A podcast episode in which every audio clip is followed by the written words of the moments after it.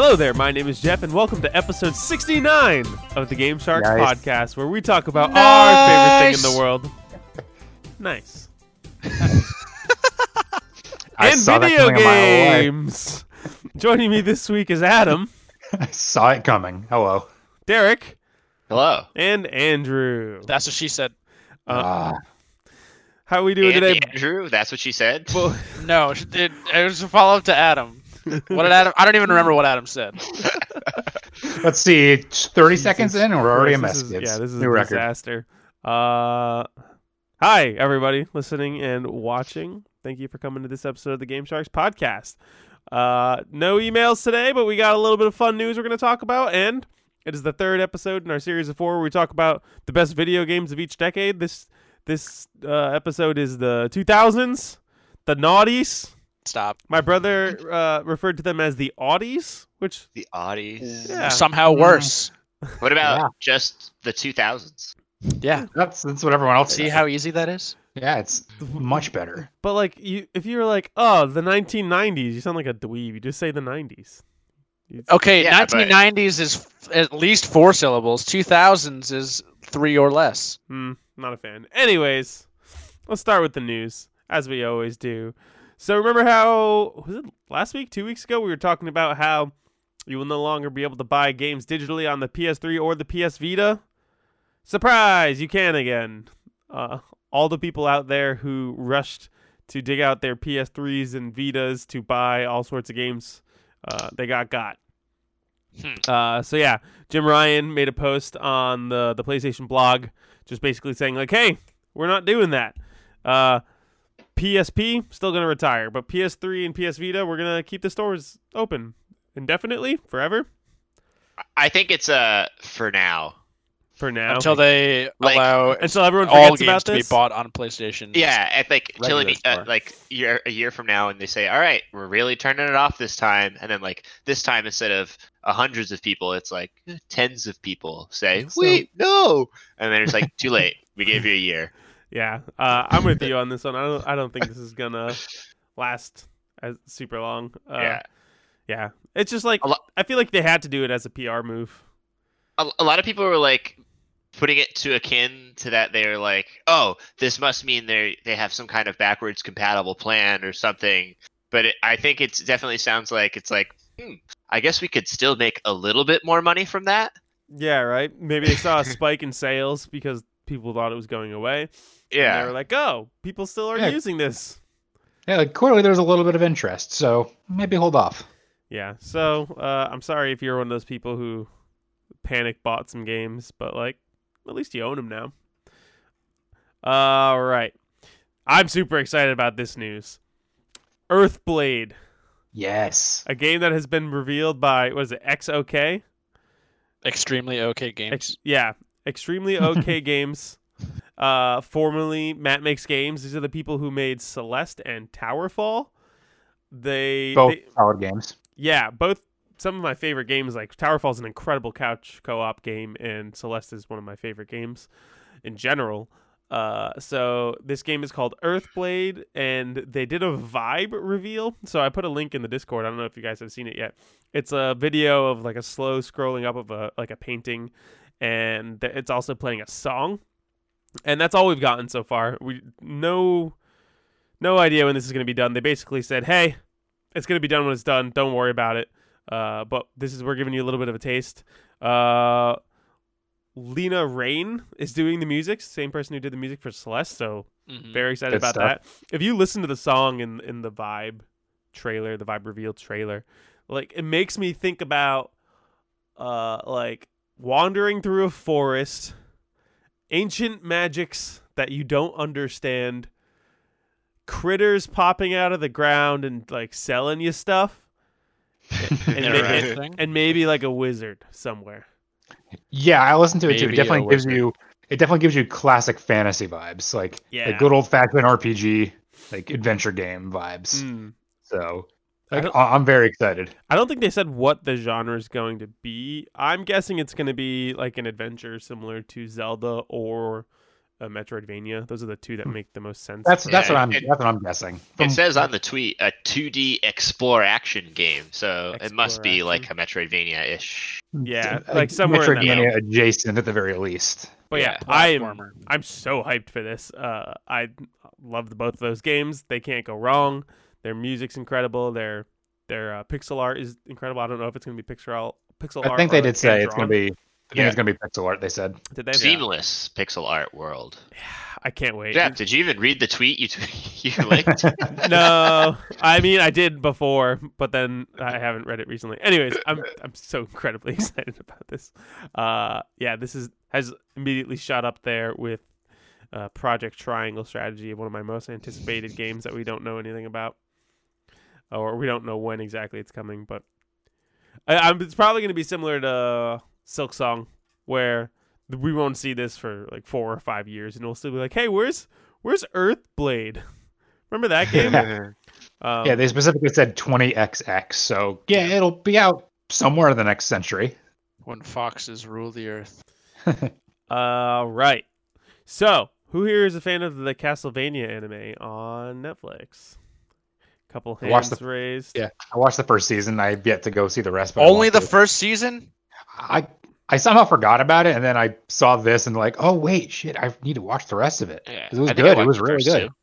Yeah, I love Dude, that show. It's incredible. Seasons two and three like dwarf the first season. Okay, I guess that's what I'm watching after Demon Slayer. Oh yeah, it's so good. Anyways, the final season is coming on May 13th, which I feel like they've done this for every season. It's just like, oh, surprise, you're gonna be able to watch it in two to three weeks. Every time they've yeah, Net- it. Netflix specifically tends to do that with a lot of stuff. Like they kind of just you know give you short notice. Hmm.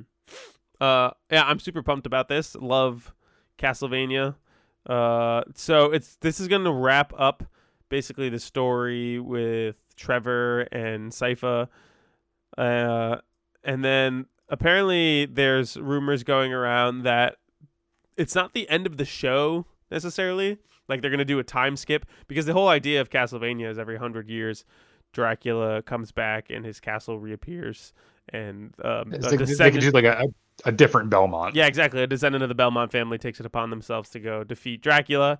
I'm pretty sure canonically Simon is the son of of Trevor, or maybe he's second in line, like the grandson. I'm not 100 percent sure, but like Simon is after Trevor, so I wouldn't be surprised if we end up getting a um. Simon is his son. Is his son? Oh, yeah. So I wouldn't be surprised if we end up getting a season about Simon, who is like probably the most famous of all the Belmonts uh, in Give me a Richter show. Richter would be sweet. Uh, just make it would be awesome if they just turned Symphony of the Night into a show. That whole Yeah, dynamic. That could be a whole season of an anime. Yeah, absolutely. That'd be Easily. really really cool. Um, so yeah, I'm super looking forward to this. Uh, I this is one of those few shows that like no matter when it comes out, I put down everything else and just binge Yeah. it. There are very few of those in my life, but this is absolutely one of them. Yeah, I think the most exciting, like you know, the final season aside, uh, the most exciting part of it is the possibility of exploring the different characters and, and other time periods in that universe. You know, because one of my favorite things that media can do is kind of explore the depths of a given world if it's you know creative enough. One of the and one of the reasons that's frustrated the most about Star Wars recently, Jeff, is that they can't get away from the Skywalkers. Or the Um, same like eight planets. Yeah, and that's why I like Legend of Korra so much, is because sure, like it is still tied to the original story of of Last Airbender, but it's still its own unique thing. Um, It's like a and so different I time hope- period, new technology. I hope they can capture Yeah. something like that with this. Yeah, it does the very correct thing of use the world you have, but build off of it. Don't just keep going back to the few things you've already developed. Yeah. Yeah. Like keep building more, which is you know the best thing you can do storytelling wise. Yeah, did So you have super something you super wanted to excited say? for this. huh? It looked like you wanted to say something, but now it makes me think you weren't even paying attention. No, no, I was, I was, I was listening. okay. Are you, did Just you want to nodding. say I anything? was nodding along. Okay. Uh, Uh-huh. I, I, all I could think about was, uh, isn't that why people don't like, like Legend of Korra? Is because it does have nothing to do with. No, it very much has. Yeah. It. It's like the perfect amount of going back to the original. Like Uh, it, like it acknowledges all the characters from the original. Like Korra is the avatar directly after Aang, and she needs to learn yeah. airbending from Aang's son. because Yeah. he's he's the like only he's one of the left. only, yeah he's one of the only airbenders. So He's the last Airbender. I guess after uh, I found out that Aang wasn't in it, I didn't want to watch it. You see, that was most That's the problem. point, Derek. uh, That was watch it. yeah, that was most people's Just- like criticism about it. Like Korra is nothing like Aang, but that was kind of the point. Like completely opposite personality. I'm I'm one of those people who's in the very small camp of I think Korra is just as good as the original and even better in some parts. Mhm. Um, but It, it gets a lot more mature as well, like a Yeah. little darker. I think it's approaching the level of Last Airbender, but the Last Airbender is too perfect. True that. yeah, I think Korra doesn't stay as consistent as Last Airbenders. Anyways, we're this No. is not a Korra or an Avatar podcast. We'll start that once they start the But Avatar could universe in the next couple of years. We we'll, we'll have a spin-off show where we talk specifically And about Avatar. Avatar.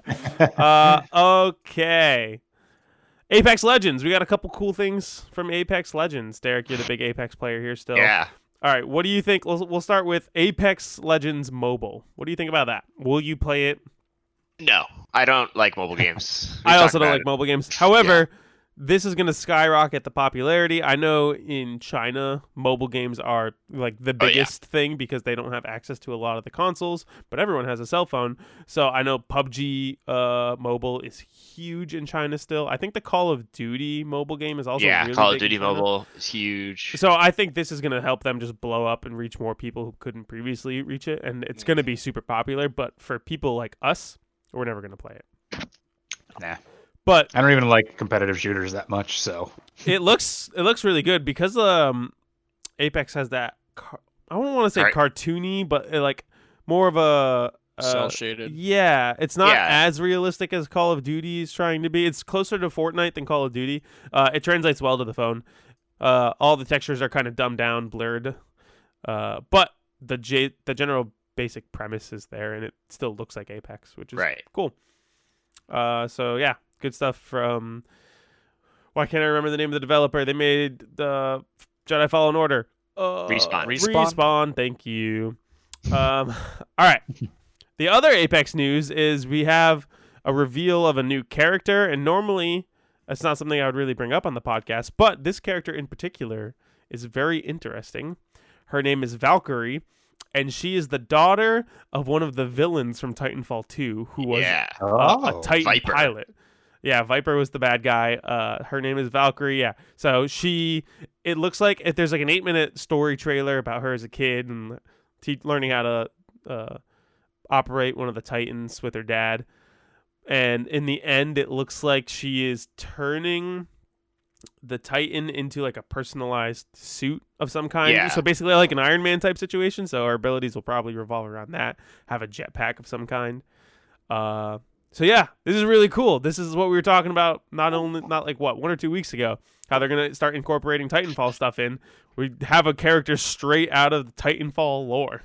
Yeah. So they they dropped the they do they do like three trailers every season. They do like the story animated trailers, which are really really good. Uh, it makes me seem like they're eventually they're gonna try to do like a Netflix show or something like League of Legends does or whatever. Uh, but and then they drop like an animated like in game trailer where it's like the the legend shows up in like the the in universe version of the Apex games or something for the first time, and then usually like a day or two later they'll drop the gameplay trailer of the new legend. So th- there has yeah, I don't think there's been anything about what her abilities have been yet. No, But- not yet. They did drop at the end of the CGI trailer, the not the story trailer, but the legend trailer. I guess it's called the legend trailer. Mhm. Uh, that there's at, they're adding a new mode called arenas okay. and that reveal is I think on Monday, and it's basically I think it's confirming the long rumored that they're adding like team deathmatch to Apex. Oh. That would be really cool. I Yeah. just like I like the battle royale mode a lot, but I know there's a ton of people out there who would enjoy just playing team deathmatch and just, I- like Since Apex's shooting mechanics are so solid that you could port that to other modes and have it just flow really naturally. I, I wouldn't be surprised if they're trying to go for like kind of like a Valorant style, not you know obviously not as not as CS:GO like Valorant, but like hey, we could have a competitive character based you know 3v3 or however 6v6 whatever character based shooter that is just uh, like arena arena shooter instead of you know the battle royale and capture a whole new market because there Mm. not anything besides Overwatch. Like there's a hole in that area, right? Like for for a while it felt like why is everybody coming out with these character based shooters that and then all of a sudden they were all gone and only Overwatch was left. And then now like Valorant came out, but it's like more like CS:GO, and I feel like sounds like Respawn is trying to like, hey, let's make ours now. while there's nothing in this space. Like nobody, not, not nobody's playing Overwatch, but Overwatch isn't like as popular in the mainstream anymore because Overwatch 2 is just kind of like in development forever. So they definitely have a space to like fill. And I think I, I'm definitely gonna check it out. This sounds awesome. Yeah, I I think that could be a super fun game mode. I'll definitely hop in there with you. Just let me know when you want to play. Yeah. Uh, but yeah, it comes down to again like they they're going off of their Titanfall, like what they learned from Titanfall, and they're like, okay, we have the the audience now. Let's just put all of our resources and like what we wanted Titanfall to be into Apex. Everyone's there, so it's like we're getting the best of both worlds at this point. Yeah, Yeah. it's gonna be really cool. Uh, so, I was worried this game was gonna like trickle out of existence, but it sounds like they really, really like it, and there uh, there must be more and more that they think they can do with it. And so I I'm not I'm like after I think like season five, I was like, eh, I'm kind of losing interest, and now like season nine is gonna bring me right back in. Yeah, I haven't played since what season like four or something. It's been a super long time, but Yeah, there there have been three legends added that I have never touched. Yeah. like uh, Yeah. I think there's five, four or five for me. Uh, I hope it's not as bad as when I went to play Valorant for the first time since beta uh, last week, and I was what two, thirteen, and one or something like that. It was real bad. My team was not happy with me. if Uh, it makes you feel any better, that's how I was in the beta. uh, all right, cool. You had mentioned Overwatch, so let's let that lead us into our next piece Perfect, of news. perfect segue. Jeff Kaplan has left Blizzard, continuing the train of prominent Blizzard developers leaving the company. Uh, It's pretty big. Okay. yeah, this is this is Mr. Overwatch. He has been Papa Jeff. he has been in charge of Overwatch. He's basically been the face anytime there's Yeah. any new content or updates with the game or like the direction they're trying to take the game, anything relating to Overwatch. He was always the guy behind the screen telling you, "Hey, here's what we're doing. Here's what's going on." Uh, so this is like a pretty interesting blow to Overwatch Yeah. specifically, and especially because Overwatch 2 is still in development. We're not getting that this year, so it's still even at least about a year out. And now the guy who's in charge of the Overwatch as a whole is gone. They're passing it off to Aaron Keller, who is also a Blizzard uh, veteran, and he was one of the founding members of the Overwatch team. Yep. Uh, so he's taking over as game director. Uh, but yeah, I don't know. What are the thoughts on Andrew? You were the biggest Overwatch fan out of all of us. I feel like you still go back to it every once in a while. So what are your thoughts I, on I mean, I would go back to it once in a while, but I don't have anyone to play it with. Uh, so I think this is pretty significant. While I do, I'm not really concerned for the development over of Overwatch currently, and also Overwatch 2, because it seems that Aaron has been, you know, a help a helping hand in that team for quite some time. So he clearly knows what he's doing. Um, I'm not really concerned for for the quality of the games necessarily, but in turn from a community standpoint, this is a super a major blow, like you said, because Jeff is the face of Overwatch. Mhm. It's not it's not going to be the same anymore. You know, it's like the just like the hearing Jeff Kaplan talk in those updates with such passion and like clear love for the game is so refreshing compared to the monotone like we are just giving you the information developer updates from other developers like League of Legends for example. Hmm. you know they do their what are they called? Riot please or slash dev or whatever. They have Yeah, a they're couple different ones. and it's like yeah they have like developer blogs but all of those feel so robotic you know? And jeff kaplan was always such a, a wonderful personality to, to interact with and especially i don't remember the redditor's name but there was the one redditor who every time would make a meme video where he'd take clips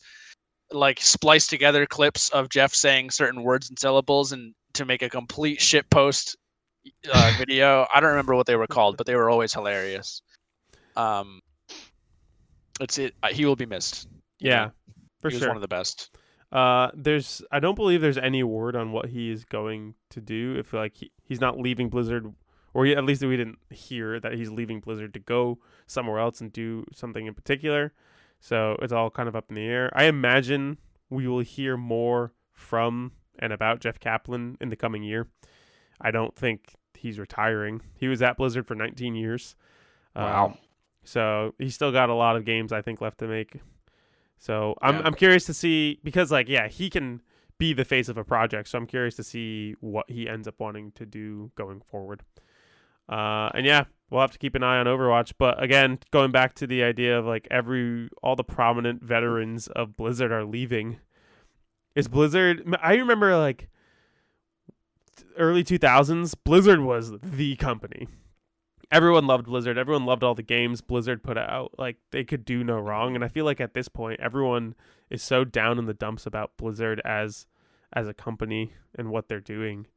And Yeah, just like because of their their second half. yeah, Activision. Activision. Yeah, ever since that happened, it's just like it seems like it's been nothing but downhill. All of these people who work there are just like, yeah, I don't want any part of this anymore. It's not the same. Uh and it seems to show. Yeah. Unfortunately. Like uh what was it, the Warcraft two remake? Was it Warcraft two? Warcraft three. It was Warcraft, Warcraft 3. three remastered. Yeah. Yeah, everyone hated it. They were like, "This was super rushed. No one cared about this." It seemed it was so bare bones and boring. Um, so I don't know, man. We'll see what what becomes of Blizzard as time goes on. I think the only big game they have on the horizon is Overwatch 2, right? We don't know about any other. Obviously, they're doing all their because what they're doing now is just updating their current service games like Hearthstone and WoW. Yeah, Yeah, with their re- they're releasing Burning Crusade Classic in the coming months, so And that's they what don't really they focusing on. don't, they don't really even need to do anything because they can just sit and reap the money from Call of Duty. Yeah, they got that. they got that. They have of Duty uh. Diablo four coming out. I think that's they? supposed to Oh, come right. out next year. sure. I forgot about Diablo. Yeah, this day. This day. yeah, we'll we'll see how that ends up panning out. Uh, but yeah, we'll keep an eye on Jeff and Overwatch 2 and how this all shakes out. Uh, uh, one other small piece of news that I accidentally skipped over. Uh, Discord. Remember how we were talking? I think this was A couple weeks all- ago now. Yeah, a Yeah. lot of this, a lot of this week's news is going back to news from uh, two to three weeks ago. Uh, Discord was in talks with a bunch of different people to be bought out. Well, the most prominent one was Microsoft was going to buy them for twelve billion. Is that what it was going to be, or something like that? 10 billion. Ten billion. 10 billion. Something, I ridic- think, yeah. Uh, something ridiculous. Yes. Discord has made the decision to end talks with Microsoft and all of the companies. They're going to stay independent uh, for the foreseeable future. I believe they said. Yeah, I think they want to. They're going to go after an IPO, I believe, which Mhm. uh, is interesting. That'll be an interesting uh, debut Yeah, if, that, if it ever does come to fruition. Yeah, you got to imagine they they think they can make more than 10 billion in in like I don't know whatever time frame Yeah, in their They minds, think they could be worth more than 10 billion. So which is crazy. I don't know what that is like share wise. I feel like that's pretty decent Yeah, amount. will you buy uh Discord stocks when they go up? uh, probably not. No. No, come on, you're our stocks guy. How's that Is he? GameStop stock doing? You know, it's there. It exists. oh, I love it. So yeah, uh, unfortunately, all those awesome things we talked about would happen if uh, Microsoft acquired Discord is no longer a thing, which is a little sad. But hey, Oh pow- well. power to them for staying independent. It's impressive. Yeah. All right, last story. Knights of the Old Republic. Apparently, Jason Schreier, the man we happen to bring up every episode at least once, uh, was teasing some things over the last several months and m- sending mis- mixed messages like about KOTOR getting a remake. Uh, but recently, Jason was on. Uh, I think he was on someone's podcast. Yeah, Ben- min max. Yeah. he was on the Min Max show and uh he he kind of casually was like, "Yeah, Aspyr Media is making a, a KOTOR remake. That's definitely happening." uh like flat out said, "Yes, this is happening." Uh so and Jason is rarely wrong. And like he would never go out and say like this game is in development if he didn't for 100% know for sure it was happening, Yeah. you know? So like this has to be happening, which is crazy and cool and kind of exciting. Yeah. We all just are wrapping up our KOTOR journeys for the the backlog power hour. Uh, we're going to be talking about it after we do the 2010s episode. So in about two weeks from today, we will be doing our KOTOR episode. Uh, I feel like we could talk about this more then, but I would be excited to see a remake of this game. Yeah, I see what they I did do. like a tad bit of digging because I was like, I wanted to know if it was really a remake or if it was just like an HD remaster or whatever. Because Like that's what like Aspyr. Avatar One Racer. Yeah, that's Yeah. what Aspyr like does normally. Like I, the only rec- way I recognize that name is like they did like Mac ports for games and stuff like that. Like they're that kind of developer. Mhm. And I guess last year, or no, not last year, two years ago, 2019, uh, there was they hired like a pretty large group of ex Bioware de- developers. So it now I'm like a little more on the sense that they could actually be doing a full remake of of the game, which would be uh, cool to It- see. Yeah, it'd be really cool. Uh, very Yeah. timely. Uh, yeah, I don't know. I don't want to talk about it too much because I feel like it's something we can Right. get into Yeah, we can better, definitely touch on it a little more. discussion. Yeah, I feel like Yeah. we'd get too much into our KOTOR proper opinions, which I don't want to do quite yet. All right, that's it for news from us. We lost Adam. And that's it from Adam. Adam it has died. Adam. I, I, right before he cut out, his eyes were closed. I think his camera froze. His eyes were closed for like 30 seconds. I was like, did Adam just fall asleep on the podcast? uh, but uh, no, I think he was clearly just having technical issues. He's still trying to load back in. We will see what happens. But let's get started with what games we've been playing lately. Who wants to go first? Andrew, I'm gonna I- make am I you- back? Oh. You guys hear me? I, we can hear you. We just can't see you, but that's okay. It, com- my camera's bugging out, so give it a second. Yeah, no worries. Sure. Andrew, why don't you go first? What have you been playing lately? I finished Assassin's Creed 3. There you go, boy. Oh yes. Uh, so you can expect Derek and I to talk about that game in the next Yeah. couple of weeks. How do you, what is Oh, your like boy. initial like one word emotion? Yeah, that's that's good enough. Yeah, I don't even need a word. that yeah. that face. I have many thoughts, Yeah. and I cannot wait to share them. cool.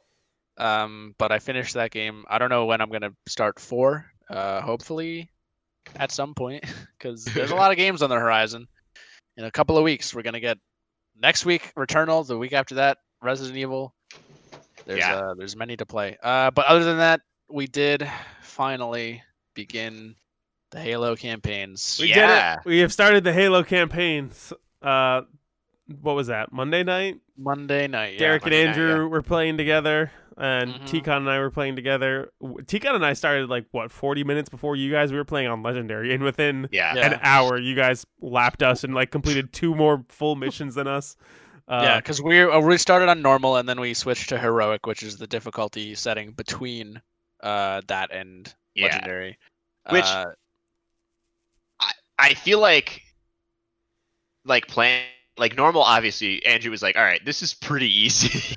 Yeah. like uh, this is requiring very minimal effort. As a Uh, person and- who's never played Halo either. so- Yeah. I Yeah. because I'm like trying to remember like the what levels are difficult and what levels aren't difficult. And I know that I think the third level, Truth and Reconciliation, is very difficult on Legendary. It's like one of the hardest Legendary levels.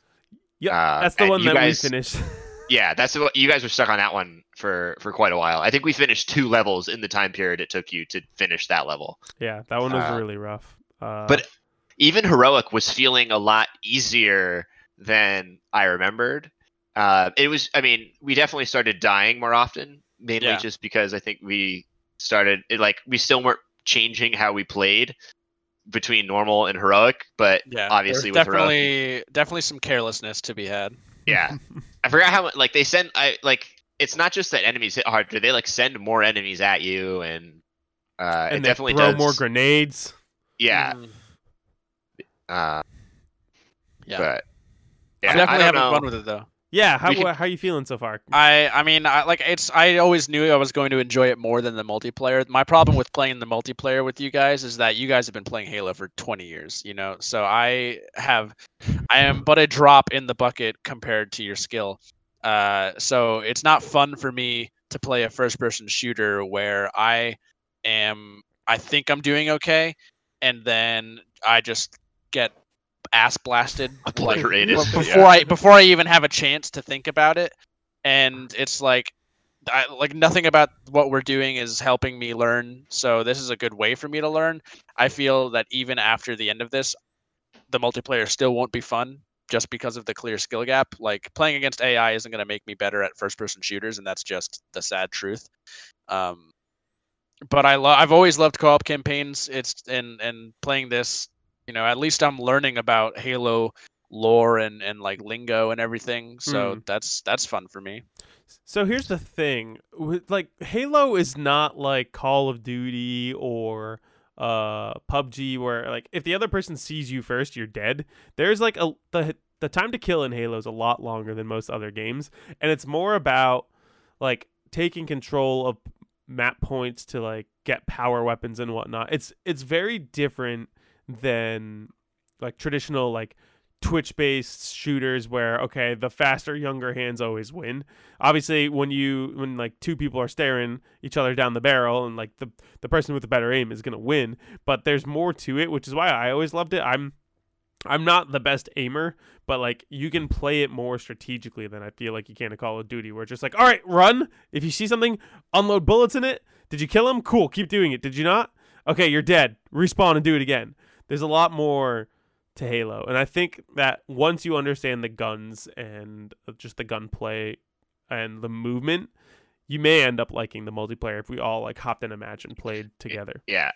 I, If, I maybe like- if it's just normal multiplayer, but I feel like some of the uh, The reindeer games? the mini, the mini games that we uh, play, yeah, That's yeah. facilitate being way. Well, that's what I'm talking about because that's what we do all the time. Well, I would go in Uh, and just play regular multiplayer with you. I love it. I try to I'd get be, that. I'd be down to do that too. I try to get that group of people to just play normal multiplayer, and they're like, "No, we No, want to play. We want to drive in circles on our mongoose."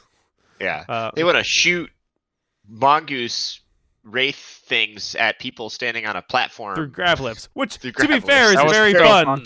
yeah. It's super fun, but also sometimes I just want to play a good old game of. And that's the other thing. They have game modes like Capture the Flag, King of the Hill, Oddball. They have interesting game modes that you like. It's not always just Slayer, Yeah. which is Yeah. like I- their team deathmatch.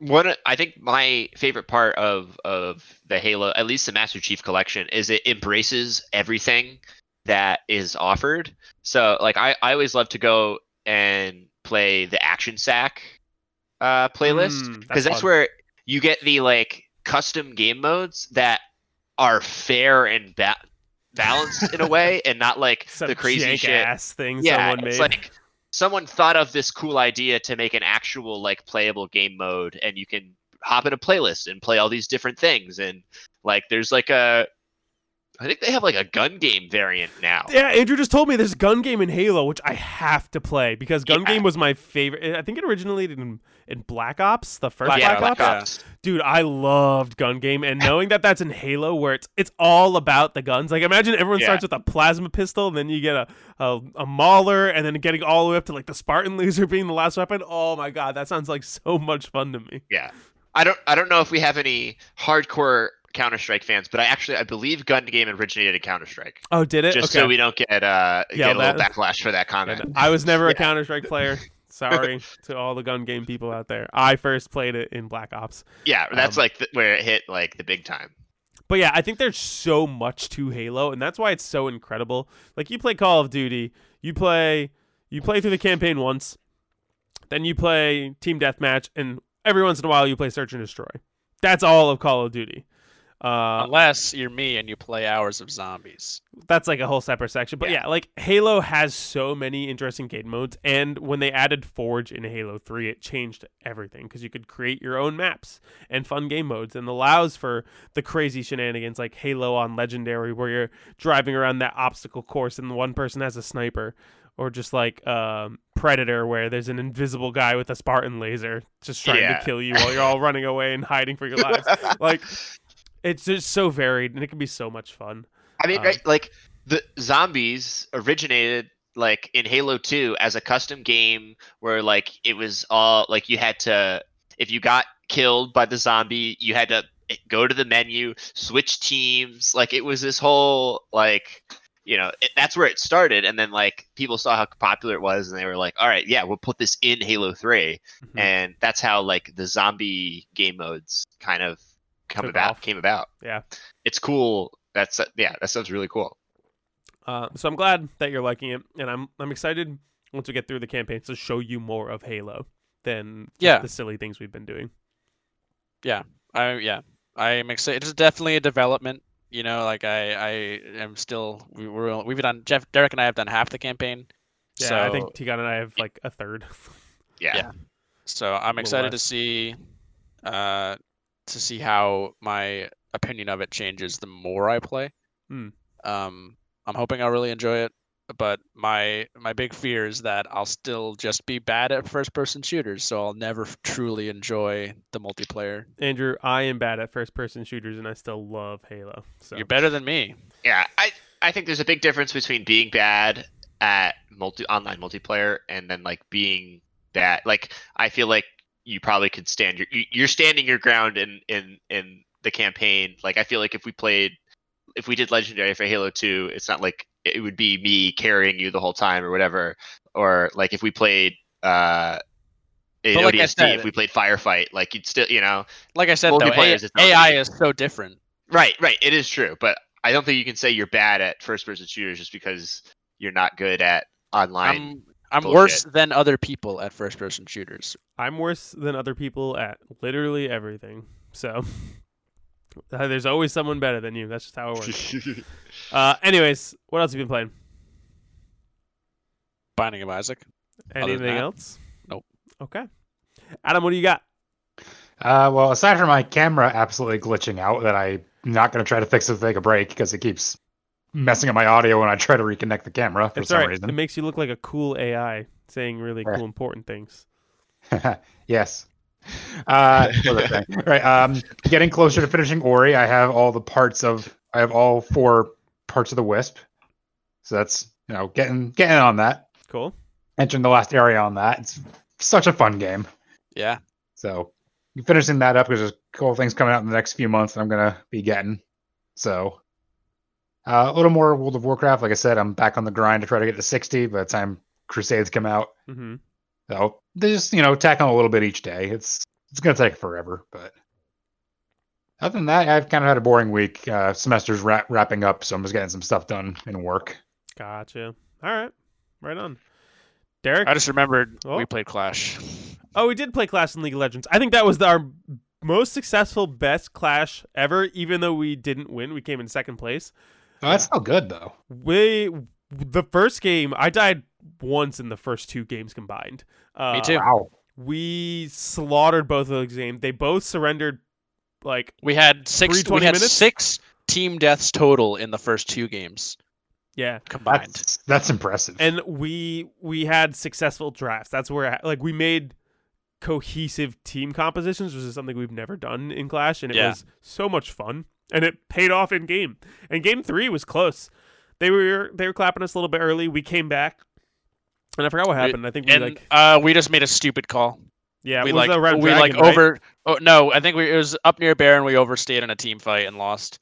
yeah, Um, and then they we didn't ban we didn't ban Viego. That was the other problem. Yeah, um, but yeah, it was, we, uh, it was yeah, really fun. That was we just had a bad read on that guy's champion pool, I suppose. But but yeah, it's like you said, Jeff. We were uh, the most cohesive as a unit. The mo we like this is the best team play we've ever done. This is the best drafting we've ever done.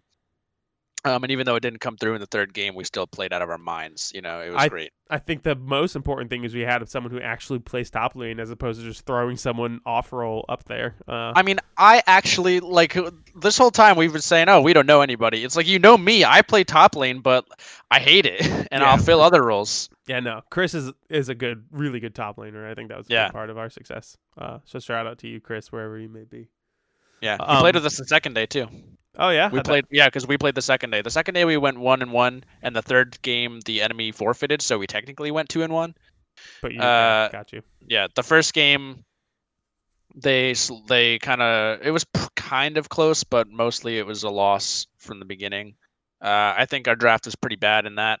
It's harder to convince uh, you know other people on how to draft when they're higher ranked than you because they think they have such a better idea of the game, and they and it was very clear the difference, but playing between our first team and the second team in that they very much wanted to play for lane matchups, especially like our bot lane, and they were you know, not to not to throw shade, but it was a little bit of uncooperativeness um, during the draft phase, and then from there it was it was it was just downhill in game. Uh, and then the second game, absolute murder, like even harder stomps than the first two. Wow. Not in not in terms of team play, because in in the in the two games that we played, Jeff, hmm the like we just outclassed them as a team but in the reason that we stomped so hard in in that game uh with the other team is because our soul like all of our lanes just just won so Gotcha.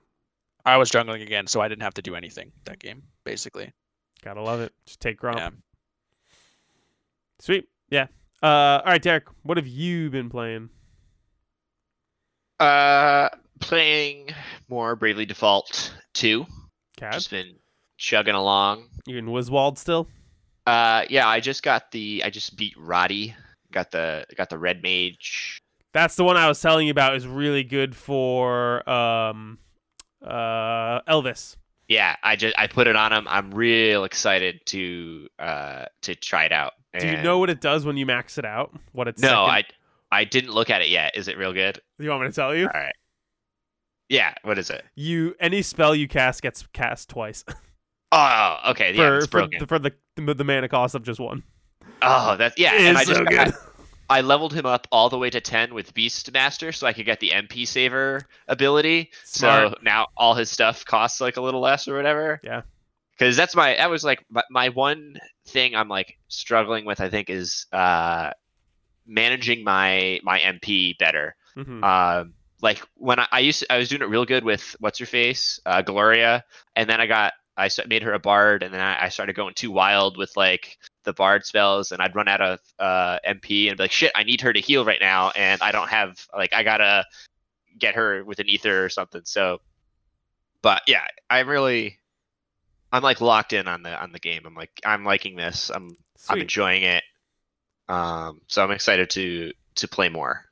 Yeah, I'm happy to hear that you're enjoying it so much because I thought I was gonna be the only one who played it and was like, guys, Bravely Default is really good. and then, I was you're just iffy like, I don't first. know. I was iffy, but once I got once I got through like basically once I started getting going and getting more jobs. I Once you get like like five or six jobs, then you're like the wheels start turning, and you're like, oh, Yeah. I see some possibilities here.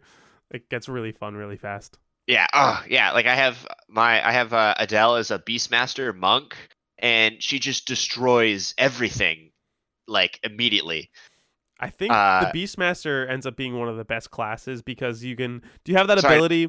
Not Beastmaster, Berserker. Okay, I was gonna say Beastmaster sca- is one of the ones where it scales infinitely. Like you have a move that does damage, or their stats are based on how many monsters you've captured. And like if you just put on that Yeah, yeah. passive skill, uh, and you just get where you like just capture monsters passively. I thought, Yeah. thought about I didn't go all the way up to that one. I should maybe I maybe I I don't know maybe I'll go back to it. you have to commit to it long term though, and I, I didn't even Right. bother. So, uh, but yeah, Berserker's awesome. Uh, I my Seth had that. Mo- what's the move where you can attack every enemy, but your next turn comes a little slower? I had him use that as a vanguard, and I would just one shot every small enemy with it, and it Yeah. made it made just grinding so fast and easy. It's really awesome. Yeah, that makes a huge difference. Yeah. Sweet. Yeah, so I'm I'm liking that. Uh, and then what? I don't think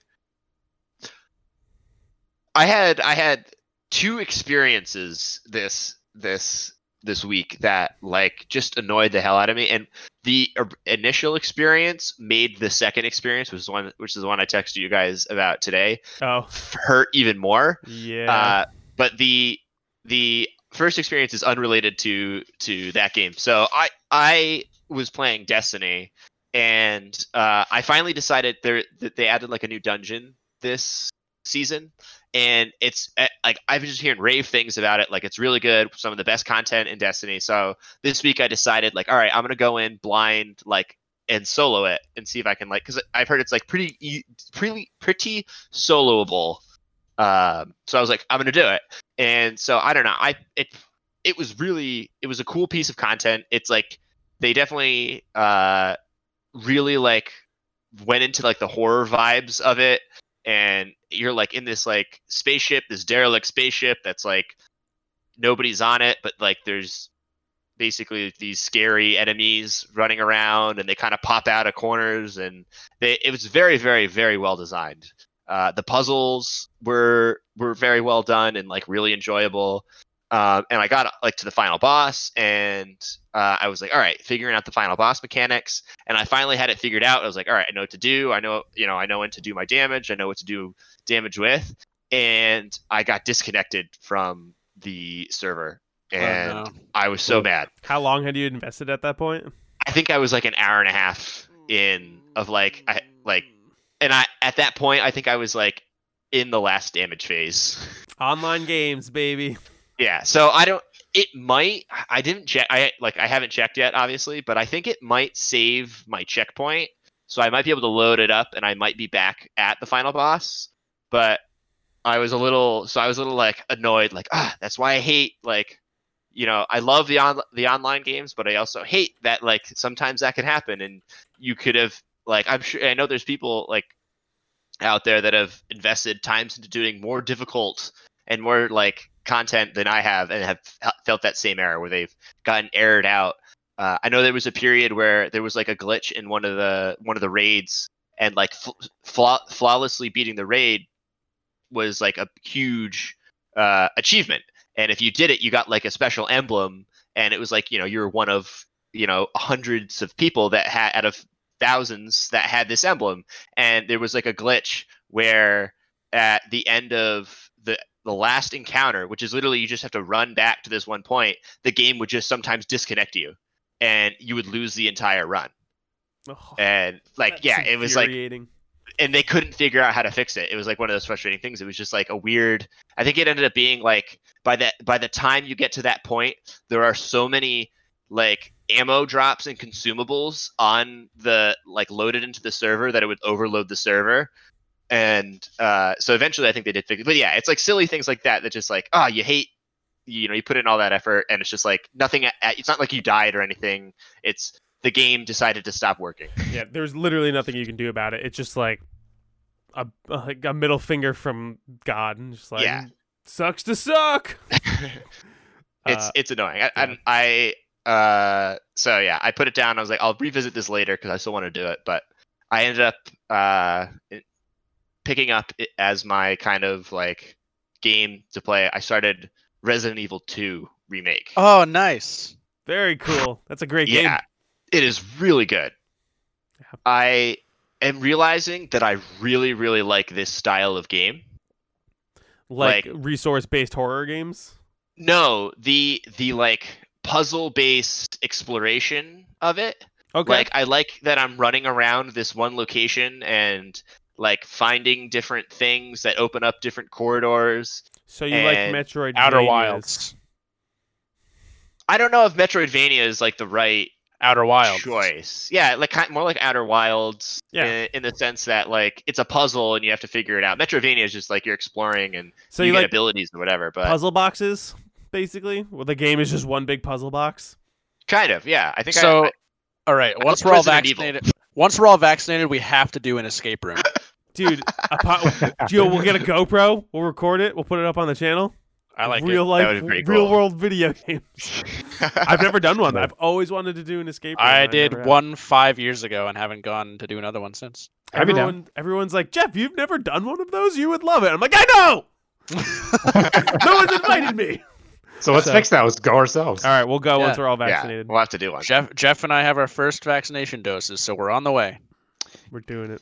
Getting mine on Saturday. Um. All right. So, yeah, shoot- so Resident Evil I- Anyway, Resident Evil. I finally got to the part where Mr. X starts following you around, Yeah. and at it definitely elevates that style of gameplay because you're like running around like I just got to get to the room with the with the thing in it so I can put the thing in it, but this guy's just following me, and you're yeah. it's definitely I I played for like four hours last night, and uh, the whole time I was like, oh, where where's he gonna show up? Where's he gonna show up? Because he, I first I thought he just followed you, so I was like, okay, I can kind of predict where he's gonna be. Like he's gonna be where I just was, but no, he'll take different routes to get to like where you are. So like sometimes, he, yeah, he'll just like show up, and you're like, oh fuck, I thought he was gonna be behind me. He's why is he in front of me? Yeah. Uh, and I, I started noticing, I was like, oh, some of the rooms are specifically designed so you can like go around him and some areas obviously aren't and they're like dead ends and if you get stuck in one of those dead ends like you got to figure out a way to get past him uh yeah i i'm really liking it i'm definitely going to play a lot more of it i did i don't know if it is there like are you supposed to do the campaigns in a certain order Uh, not in a certain order, but in order to get Obviously, the you- ending, you have to do both. right you have to do Mhm. both yeah so i did i started with leon's Yeah. um Uh, yeah i'm i'm really liking it apparently, uh, Lady Dimitrescu. Demetrice, Dimitris, is that how it's pronounced? pretty Lady sure. Lady Dimitris, uh, is has a similar thing to Mr. X slash uh, what's the one in Resident Evil Three? Nemesis. Nemesis. nemesis Uh, Cool. apparently they're they're bringing that back, and uh, it And happens in seven Baker. too. Yeah, Jack Baker. Yeah, Resident Jack Evil 7 does it Baker. too. Uh, yeah, it's uh, it's I a- feel like- it's a Resident Evil staple at this point. Yeah, I- I feel like in seven, Jack Baker is definitely the the first con because he's very easy to evade and and get rid of, and like sometimes you, you'll lose him once and then you, you won't see him again. Until the Uh, cutscene where he pops out of a wall or something. Right, right, or like till you face him as a boss or something. Yeah. Whereas I think Mr. X, like Mr. X is definitely he's always there, and there's nothing you can do to him. Yeah, man. Uh, yeah. I don't want to talk too much about it because you Yeah. said you just started interacting with him. Yeah, I like Okay. just like I had like the first like interaction where he like pulls the guy through the wall, and I was like, oh shit. And then he didn't show up for a little bit, and then I like randomly went down a corridor, and he just like burst through, and I was like, oh fuck, this is it. Now I'm at that part of the game. Uh, yeah, uh, some shit happens. I'm Yeah. looking forward to hearing your reaction. Um, all right. Anything else from you? No, I think that's I think that's it. All right. I got a couple interesting ones. Uh, Let's so so I played a little more Persona 5 Strikers. That's going to be my Saturday or Sunday morning game. Play for a couple hours, play over a very long period of time. Um, so not much to report on that. I'll probably if I ever have anything to add, I will I'll bring it up, but going forward, assume that I played a couple hours of Persona 5 Strikers. Uh, Did you meet the guy yet? Was he's sitting at the bar? Is it the guy who was sitting at the bar talking to Sojiro at one point? Yes, the dude with the long hair. Yeah, I haven't personally interacted with him, but he was there. He was at the the counter talking to Sojiro as as I Get was ready. leaving. That Uh, guy is incredible. uh, I committed to the longing. Remember last week during the episode, I bought the longing, and Mhm. so I played it. Um, that game is very interesting. It's a very cool premise, and I'm probably never gonna pick it up again. So I, Yeah, Until 400 days from now. I set a timer in my phone for 400 days to like just to pick it up and see what happens. Yeah. Um, I spent like he's the thing is, the shade walks around so slowly and meticulously, and like it's just so boring, and it's intentionally so, which is interesting. But I think it's best. Apparently, it was released on Steam last year, so it's not even a new game. I didn't know that. 2019, I think. Was it 2019? Yeah. Uh, Oh, it's not even a new game. so yeah, I think I wouldn't have bought it if I didn't if I knew that it wasn't a 2021 game. Uh, anyways, it is on Steam, and this is definitely like Loop Hero, a second monitor game, because you can click somewhere and he'll walk there, and it could take him like 30 seconds to walk across the screen, uh, and then and then you like click to tell him to go somewhere else. So it's just like so much in between time where if you're just sitting on your Switch like dedicated, like this is what I'm doing, it's painful. But as a second monitor game, or I have Alice and I were watching New Girl, and I had it on on the side, and like every once in a while, I'd look over. He's like, "Oh, he made it to that place." Click to go somewhere else. Um, it's very interesting though. Uh, the things he's like, he's dealing with being lonely, but like also not having a lot of emotions. It's, it's interesting in that regard. I walked down an endless hallway for about twenty minutes. Um, It's it's Def- definitely definitively endless. it's definitively endless. People have spent hours and hours walking down it, and developers are like, there is no end to this hallway. It goes forever. It's like the some hallway of eternity or something like that. Did you have to backtrack? Yes, you have to walk Oh, back no. the entire way. Uh, so So walk down the hallway for 200 days and walk the other way for so 200 more so days. it's a it's a place to like get random like uh res- Oh, my shot arm. Ow. Um. uh, it's a it's a good place to get random resources like paper, which you can use to like make drawings to put up on your walls, or you can find books for the guy to read. Like the entirety of Moby Dick is in this game. Like you can just read Moby Dick in this game. Huh. Uh, and the thing is, you can manipulate the time, so time passes faster if you're reading. Time passes faster for each painting you put up on the wall. So actually, I need to take those paintings down because otherwise my 400 day thing will be far off. Um, well, if I mean if it's set after 400 days, then d- definitively you'll get the you'll get there. But what if he misses it and has Yeah. to wait another 400 It, days? it, That- wait, it only happens on the one day. I don't know. There is a Oh, timer shit. counting down. It says wake wake up your master in 400 days, and there's Oh, a button that says wake him up now. I don't know what happens if I click it. I didn't do it. I'm too scared. I don't want to wake him up too early. Interesting. It's It's, like- such a it's such a cool concept. Right? But I just don't want to play it. Yeah. I'm Uh, wondering even how this would have worked if it was a 2021 game. Like we wouldn't have been able to know You uh, can. like how it ends. You- Until, oh, can you? yeah, because you can speed things up. Just read But I mean, but, put up painting. but by how much? Is like- my question. I think each painting I put up like doubled time. So Oh, like, doubles? uh, well. I probably like as a second. So like every second would be two seconds. I think uh, when I had three up, every second was three seconds. Ah, okay. uh, something like that. So uh, there are ways to significantly cut it. so yeah, I guess then it is doable. yeah, Because that would have Um, been that would have been very interesting to have a game come out and like try and consider it for game of the year when game you of the can't beat stuff. But it's like you can't fully experience it until the next year. It's like how does that work? Uh, yeah. it. Yeah, so I don't know. It's it's an interesting, cool concept. It's a fun, weird indie game, but I'll probably never pick it up again, uh, except for in 400 days. I want to see what happens.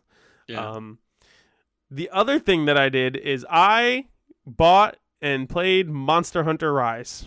Oh, wow. nice. Uh, okay. Monster Hunter Rise. That game is so incredibly overwhelming. Yeah. There is so much in that game. So many weird small mechanics that like all add up to being very important and I feel like it assumes you for the most part have are like aware of Monster Hunter. I don't think there's a good starting off point in Monster Hunter. Period. Like all these No. Monster Hunter fans, are like this is the game to get started in. I there is no game to to get started. Yeah. You just have to fucking You bang have your to have already been there. you have to bang your head against the wall until you understand. Uh, I've done a couple missions, and I went into the training room and played around with a bunch of the weapons, and I, so far I don't enjoy it. Uh, I don't think any of the weapons feel good, but apparently the whole point of the game is it's it's slow and like Uh, like you commit to animations and you're supposed to know your animations and know like okay the hammer player when they hit the button it takes two seconds for them to swing the hammer but when they do they're going to do a crap load of damage. Uh, or i don't know man. It's just i don't know. It feels slow and clunky. I don't like the way the combat plays. And it very much just seems like it starts. There's a cutscene. All right you're a hunter now. You're in this hub town go accept a quest. You accept a quest. All right, go to this like island, and you just you don't travel or anything. You just say, okay, we're going on the quest, and then you're on this island, and then you do the thing, and then you go back to the hub world, and then you talk to the armor guy, and he upgrades your armor if you have the right resources, and then you accept the next quest, and you go back out, and it just it's that over and over. I don't know how many like different areas there are. Um, but I'm going to be talking. I haven't done any multiplayer. There's two. There's like a set of twins. One twin gives you all the single player missions. One twin gives you all the the multiplayer online missions. Um, I'm not playing with anyone currently. I could talk to Dante. He got it. Uh, and I want. I don't know if playing it with other people is going to make it more fun. But from what I've played so far, that gameplay loop doesn't seem interesting to me. It's what I don't like in video games. It's why I don't like have no interest in playing World of Warcraft. Or it's like it's just this grind loop of of do do this like boring repetitive thing to get resource to get a little bit stronger to start a new boring repetitive loop that you have to do a couple times to get more resource and like it doesn't seem like it's leading to anything it's like seems like that is the game Have Have you fought any like big monsters yet? not yet no Yeah. So because that's the game is It's- fighting it's the like hunting big the big mon- monsters. Yeah, so like I I learned in one of the hundred tutorials I did where it's like, oh yeah, you have to track them and then go find them and then fight them, and it's like fights can be up to a half hour long, Yeah. and it's just like, do I want to do that? Well, and I guess that's where at least like what I what I got out of it when, when I played World Mhm. was like the it's like every you just doing a big boss fight every single time. So it's like you know you go in and you like all right I got to go find the monster and then you like the first time you fight against it like you don't know what it's going to do but like obviously repeat attempts you start knowing okay this is this is its move set like this is its weaknesses here's how i open opportunities and that's i like i i definitely get the vibe. like it is if it's not your type of game it is not a fun game in any way No, because it is very very slow. I like i had to it took me a while to find like the weapon that i liked using because i like hated how slow some of the weapons were. Um like i ended up using the the longs. I think it was the long sword okay, um, which is basically like this like combo based like you just do combos over and over again and it like gets more if you complete a combo it like gets stronger. And the next time you do it it gets even stronger and stronger until you can unleash this giant combo. And but it's like also like you once you start your combo you you have to like do it and open you have to create openings to then do your combo or else you're gonna like get hit and gonna have to start over or whatever. So it definitely i can see it being more fun in multiplayer especially with dante because he kind of knows what he's doing Yeah. because he can kind of teach you like hey all right yeah so we're gonna you know do this to try to get this monster to like do this certain thing and then we'll attack it while it's doing that and you know like i'll do this and then you can do this and Yeah, I think it's. I imagine it's similar to trying to play League of Legends for the first time in 2021 without having someone to guide you on what to yeah do. yeah Uh, You're probably like, this is fucking terrible. I'm never gonna want to play this again. So I'm thinking I'm probably gonna do like a couple more of the single missions, and then I'll hit up Dante and say, hey, please play this with me for a little bit, and like yeah help me try to understand why everybody loves it. I think after trying a bunch of the weapons out, and that I'm settling on the bow as my Okay. weapon. Um, I don't know. I didn't like any of the melee weapons. They didn't feel good. I was like, oh, maybe I'll be a spear user. But the whole gimmick of the spear is it also comes with a shield, and like you just stand still and stab, and then like you're supposed to be able to tank hits really well. And I'm like, well, that's not fun. And then the dual daggers is just like the thing is that I it wants to feel like a Musou game, but it's definitely not. All of your Oh, button yeah. presses like need to be perfectly timed, but it right like yeah like you almost like the game presents itself as like the type of game where you would just button mash, but it's not that at all. Um, and it's all about like learning specific combos, and you can't. There's no way of learning those until you go into the training mode, and like you have to go to like a very specific spot to unlock the training mode. So I was trying to fast travel to it, and it was grayed out, and I'm like, why is this grayed out? I just hadn't been there yet. Um, but once you're in the trading mode, it will list all the combos on the side and whatnot. And the first weapon I picked was the insect glaive, not knowing that that is one of like the most complicated weapons in yeah the the game. insect glaive is super yeah complicated i never even figured it out i don't think Yeah, so uh, I think I'm gonna stick to the bow. It seems pretty simple, and I can kind of hang back and let like if I play with Dante, let him do a lot of the work. Right. Yeah. I, I think the bow is, I- I think, one of like the best, or like the range weapons are one of the best, because you can, um, you can sit back a little bit. You don't have to worry too much about getting hit by their moves. A, a more of like you have more time. Like if you see an attack coming, it's like okay, I have time to evade this and Mhm. like reposition myself. Whereas like yeah, if you're the shield like the shield guy you, or the spear guy, you're just taking hits or or like the daggers, like you have to do your combo and then like try to get out, get away before Yeah, it hits you with an attack. roll away. Yeah. So yeah, I don't know. Uh, initial thoughts: I'm not enjoying it, but I'm definitely gonna give it more time because I feel like so many people do enjoy it. There's got to be something that I'm just not getting yet. Um, and I spent seventy bucks on it, so I want to see if I can find something to Seventy enjoy. dollars. Yeah, or no, I think it was sixty. Not, Yeah, 60s are going right but right now. I but think, plus for- for Still. taxes. Um, so yeah, I don't know. Well, I'll give you guys updates as I play a little bit more. Uh, but yeah, that is it for me. So I think we're at a good place to take a break, and then when we come back, we will talk about the top games of the 2000s. What? What? We will be right back. Yeah, yeah.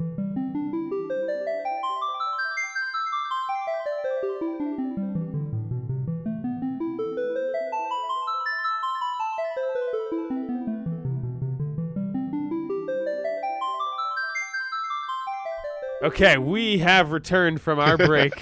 My camera works. Adam is back visually. He's beautiful. He's he's no Turns longer an out- AI. Turns out he all he had to do was unplug it and plug it back in. Who fucking knew? Tried Um, and true. All right, here we are. Part three of our four part series talking about the greatest game of the 2000s. You guys happy? I said the Yeah. 2000s. Thank you, all right. Jeff. The This- entire century, or Yeah. Uh, these are the top 10 games between the year 2000 and 2009. Uh, y- I guess you guys ready to just get right into it again? Yeah, Brian, do we have any- Do we have any three-way ties this time, Jeff? This is a, an aggregate list between myself, Derek, Andrew, Ticon, Adam, and Jose. So you have six full lists here, uh, collaborated together to make one cohesive Game Sharks top ten list. I'm I'm I'm guessing there's going to be not as much overlap on these because we're getting to the time where there's just more games to pick from. E- every decade Yeah. we go further, there's less and less uh, overlap for sure. Um, there's so many better games. I think it might come back around in the 2010s. the next? Yeah, th- I think the next generation Maybe. will make a big difference. We'll see. Um, all right. Honorable mentions at number 11. All of these got 10 points. It is Andrew, Oh. Derek, and Jose's number Yeah. one game Okami, Uncharted 2, and Ninja Gaiden Black. So not not officially on the list, but not a single other person had any of these games on their list. Yeah. Therefore, only got 10 points. Therefore, at the bottom. I knew it was gonna happen. Sorry, guys. Uh, I haven't played any of these games. Wait to hear of all the worst games that are in the top ten. If Sonic Adventure 2 gets on this list, I will.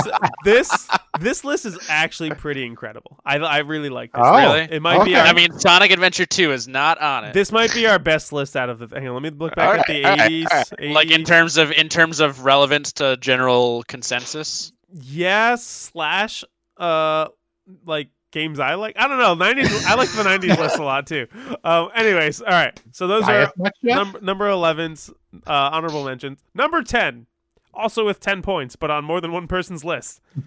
Oh. I, I took the liberty of combining uh, two things into one here. Rock Band slash Guitar Hero.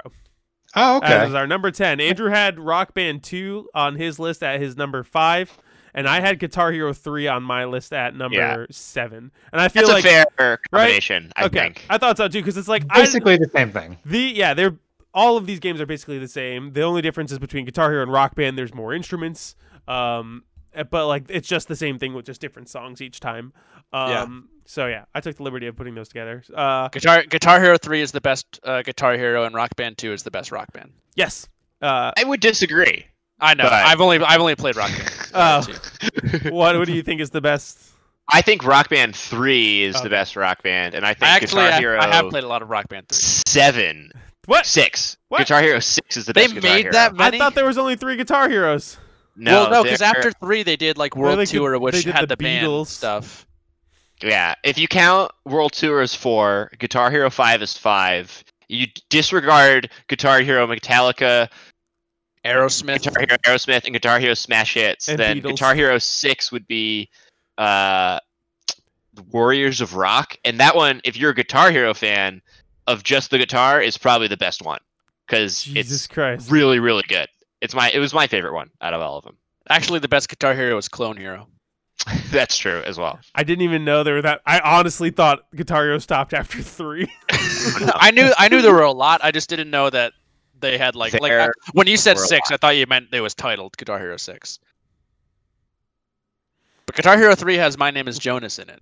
My name is Jonas. It has Through the Fire and the Flames, which, like, come on, that is the. Every everyone knows that song. I fell in love with Guitar Hero DragonForce because of Guitar Hero Three. Dude, That's why Guitar Hero and Rock Band are so great, is because it opened up my music tastes like like floodgates, right? Like I know so much music purely because of that. I Yeah. got into Rise Against because of Guitar Hero, one of my favorite bands. I got into I got Paramore because of Guitar Hero. what Paramore song is in Guitar Hero? Uh, the Misery Business. Misery Business. I think is it's in in Guitar Rock. Hero That's in Rock Band Three. It's in Guitar Hero Three. No, No, it's not, not. in, not in Guitar Hero Three. It's not in Guitar Hero three. Are you sure? Maybe it was DLC. Maybe I didn't. I never played any of the of the Guitar Hero DLC. Pretty sure that Paramore is not in Guitar Hero Three. I think I think it's in Guitar Hero Four. Not Jeff. I'm looking up the soundtrack. Uh, but I got into Foo Fighters because of well, Ah, because of my mom, but is so because of. Rock Band. Like, there's so many good songs say and bands in there. You know, I there's a lot of and there's a lot of like DLC. Knights of Cydonia. Oh, Knights of Uh, yeah, the classic. Yeah. was it in Guitar Hero 2 then? I remember playing a Paramore song in Guitar Hero. The Guitar Hero three track list is iconic though. It's so good. That's Yeah. why I had it on mine because it was. I thought it was the best collection. Yeah. also, can we like- just acknowledge that the Butthole Surfers is the greatest band name of all time? The- they That's are. a real band. I know, and it's the greatest band name of all time. uh, I have no idea what uh, what game they were. It in. was on four, I think. World Oh, wait. Was it on four? I didn't play four. Yeah. Yes, you did. No, I didn't. Rock Band one is pretty good too. Was it a DLC song? Maybe it was a DLC song.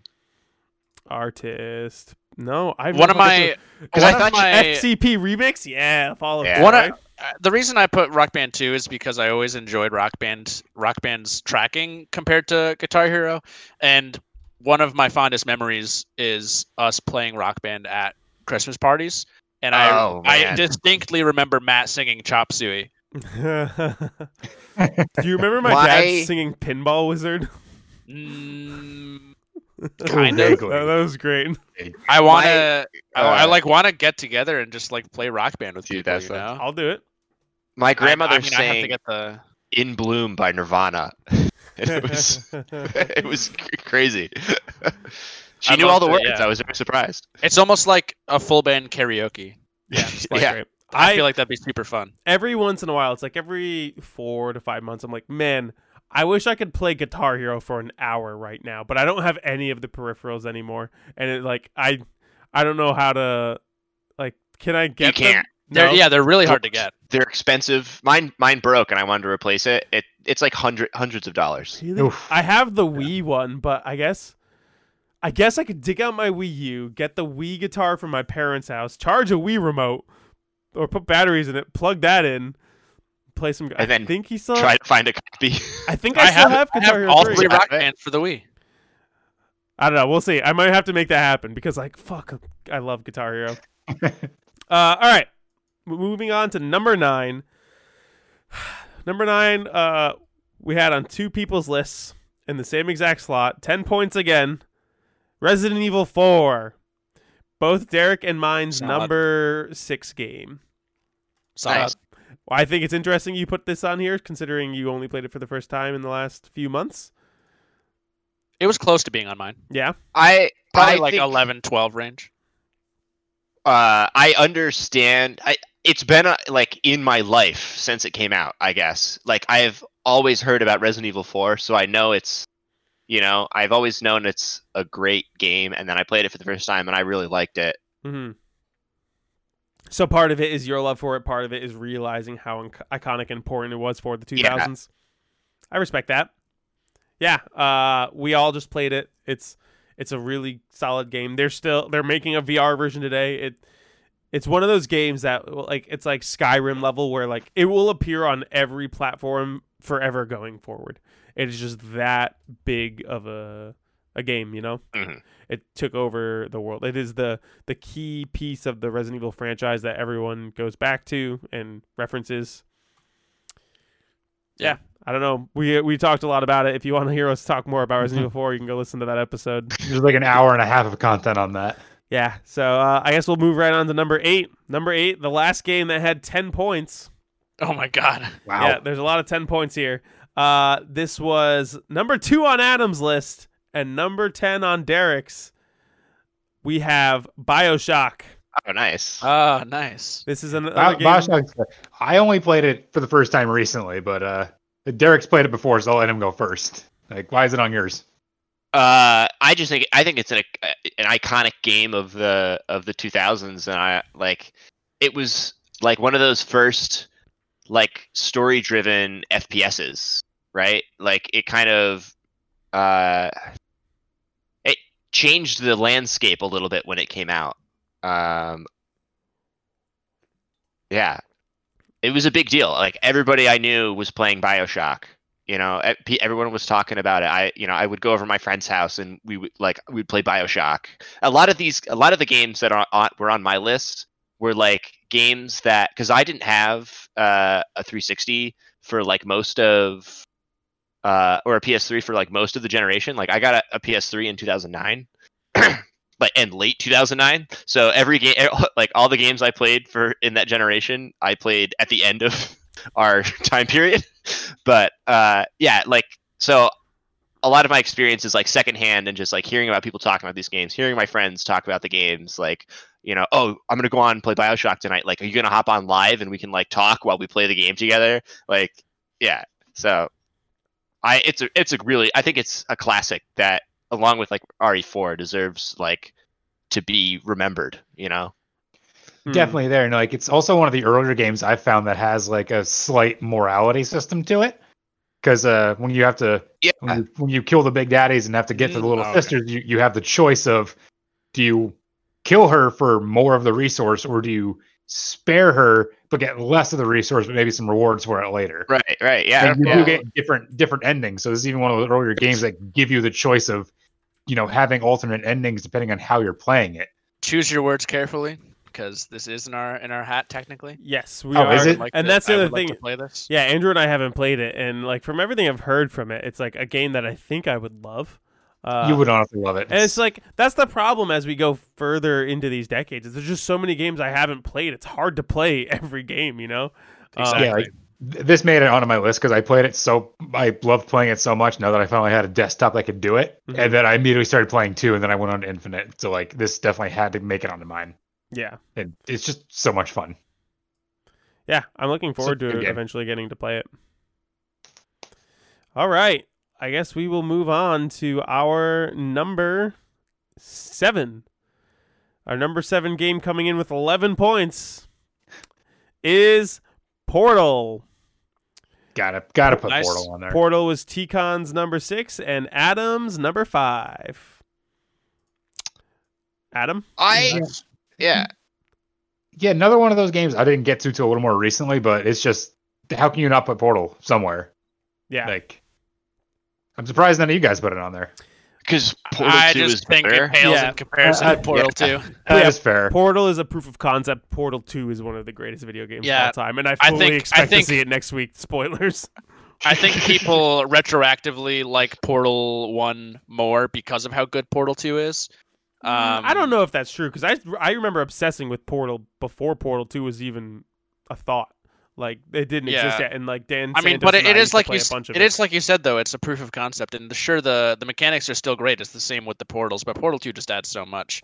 Yeah. Um, and I think that like how like Portal One is relatively short in comparison. Yes. Yeah. It's like four hours. So it's yeah, it's It's very much just like a a cool little sandboxy Portal puzzle game, whereas Portal Two feels more like a full experience. Yeah, it, it wasn't even like its own release. It was bundled in with the Orange Box, which the kind of the highlights was that it was you know Half Life Two, Half Life Two episode or no, was Half Life Two? in it? Half Life 2. It was Half-Life 2 uh, episode TF one, Team episode Fortress two, Team Fortress Two, and then like this little guy Portal, and like people were like, "Hey, this is pretty cool," Yeah. you know. People didn't buy it- the orange box for Portal initially. They bought it for Yeah. Half Life, and I'm sure there's TF2. some people who bought it for TF2. But And then you find that hidden gem because I think I, I mentioned it before in another episode. I forget which one, which one it was, but it does this really cool thing of, oh sweet, this is a puzzle game, and then you start seeing like the writing in the walls and the cake is a lie. Like, like holy Hmm. shit, does this have a story?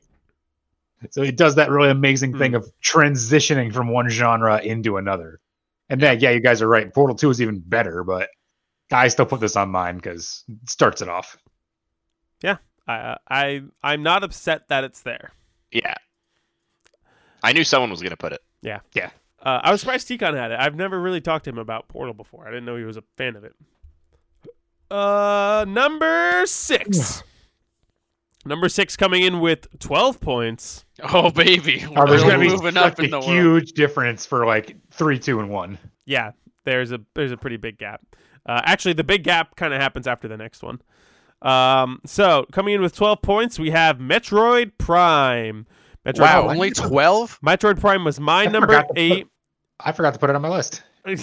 What do you mean you forgot?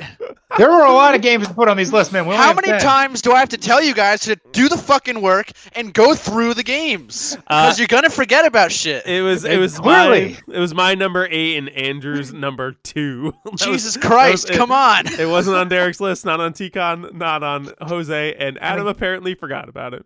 Oh can, my I, can I get an honorable mention? Adam, where would it be on your list? fairly high up if I remembered about it?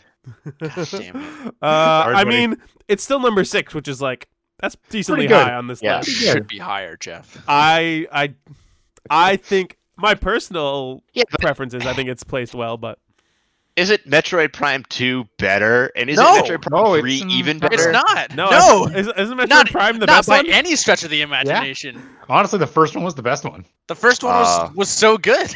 3 was my favorite. really? I never Yeah. finished three. Uh, Three was- I really what I played. three. Like two ruined it by having an ammo system for the beam, Oh, I forgot it did that. Oh. which is just annoying because you just want to spam it. Hmm. Uh, Andrew, this was your number two game, so uh, talk about Yeah. it for a bit. Uh, I mean, it's just it. Like, you want to talk about Ocarina of Time perfectly capturing the transition of 2D to 3D? Metroid Prime did Yeah. that even better.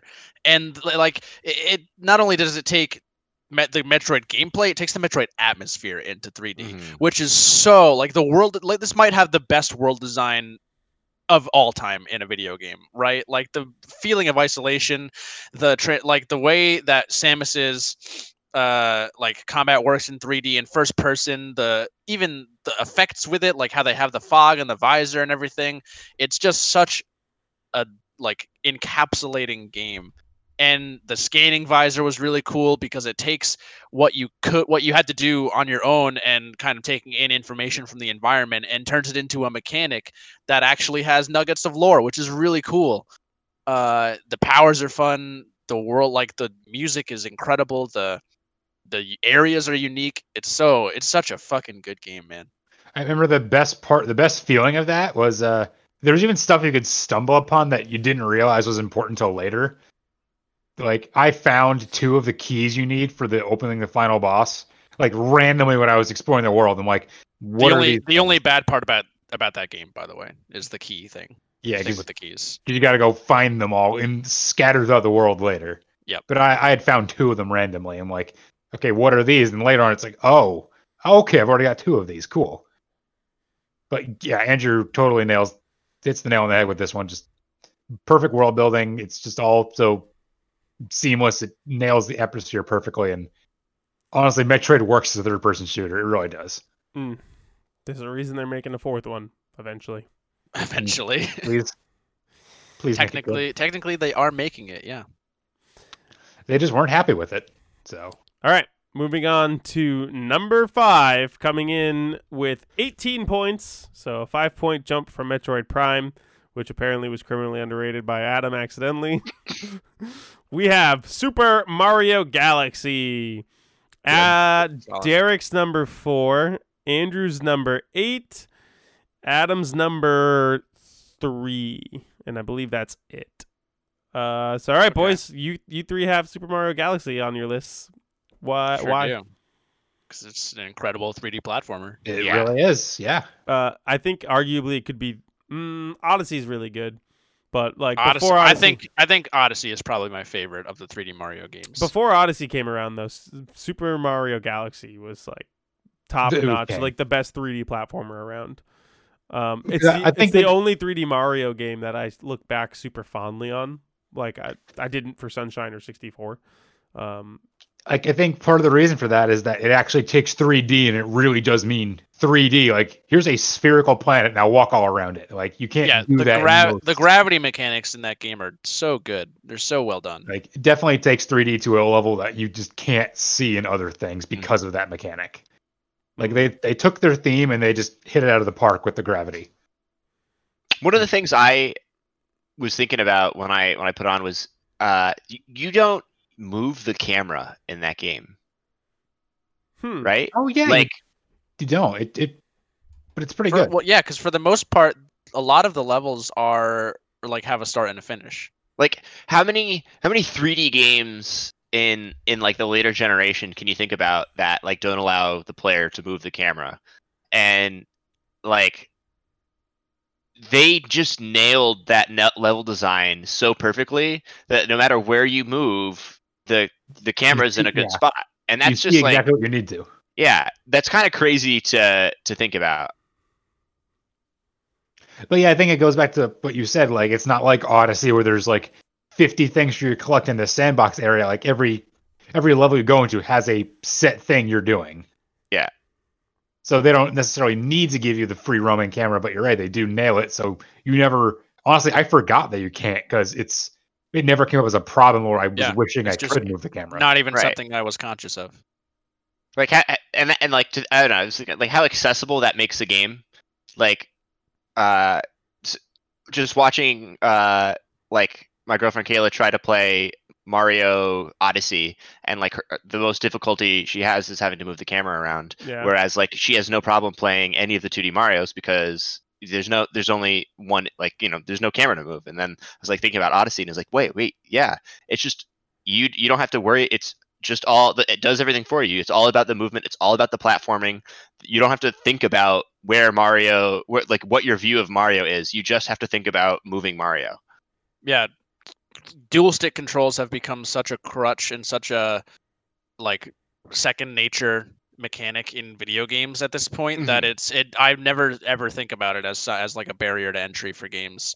But that makes so much sense, Right. and and that is another reason why Mario Galaxy is such a, a- an approachable game and so well renowned is because of its approach, if it's its, its accessibility. Um, And you can be a bee. And there's that. And honestly, I think uh, like honestly, Galaxy had some of the my favorite level designs in a Mario game, just because like with every individual galaxy, it just gave them like just so many opportunities to make really creative levels. Like one of my favorites is mm-hmm. the like the Toy Time Galaxy, where everything's like a giant toy box. Yeah, it like- take like it does it does what Mario 64 did, but better and in and in more qua- quantity because like it takes the concept for a world right and then iterates on that a few times and each of those levels feel unique right it's like a unique Yeah. thing and and there's like almost twice as many worlds if not more than in super mario 64 Yeah, like they get to do this awesome thing where like, yeah, we can have a bunch of different water worlds, but each one's gonna have their own little gimmick, like something unique about it. Like, oh, this doesn't fit into this one. Let's just go make another galaxy. Yeah. So it really Yeah. opens up And it- like all the level design you could ever want. I think it helps it too. It makes each level, each each like star in the level feel more unique because it's not like okay, every level's got to collect six coins. Every level's got to like you know beat this, race this guy. Like I feel like 100 the, 100 coin star yeah, like the fact that there's just three the three stars per. Or is is it always three? Is there sometimes four? I think It's it's, like only, there's- it's I think it always three. It's three base, and there's also like the challenge levels you can do, like from the Right, comics. right. And sometimes there's a hidden star, so like three to three to four at base, and then a few extras. Yeah, but it, it like helps keeps the levels like fresh. Like you're not doing the same. It kind of like Odyssey, where like there's collect the collecting. There's more to do besides just like, all right, yeah, I gotta collect six coins. I gotta collect six coins. I gotta collect six coins. You know, there's it's more unique, I guess. Yeah right on. All right. Well, I guess Yeah, we'll move very- on. Yeah, you're right, Jeff. I'm very happy with this list so far. Yeah, it's not a bad list. Uh, so going forward, these last four games match my four, three, two, and one exactly. Oh So wow. It's kind of interesting how this played out. Uh, so number four with 19 points, Super Smash Brothers Melee. Heck yeah. Melee was my four. It was Andrew's four. It was Jose's. Uh, Jose had both Melee and Brawl as his number eight. So obviously, I just took the points and threw it towards Melee. And then Adam had his has Melee as his number nine. So, Super Smash Brothers Melee, man.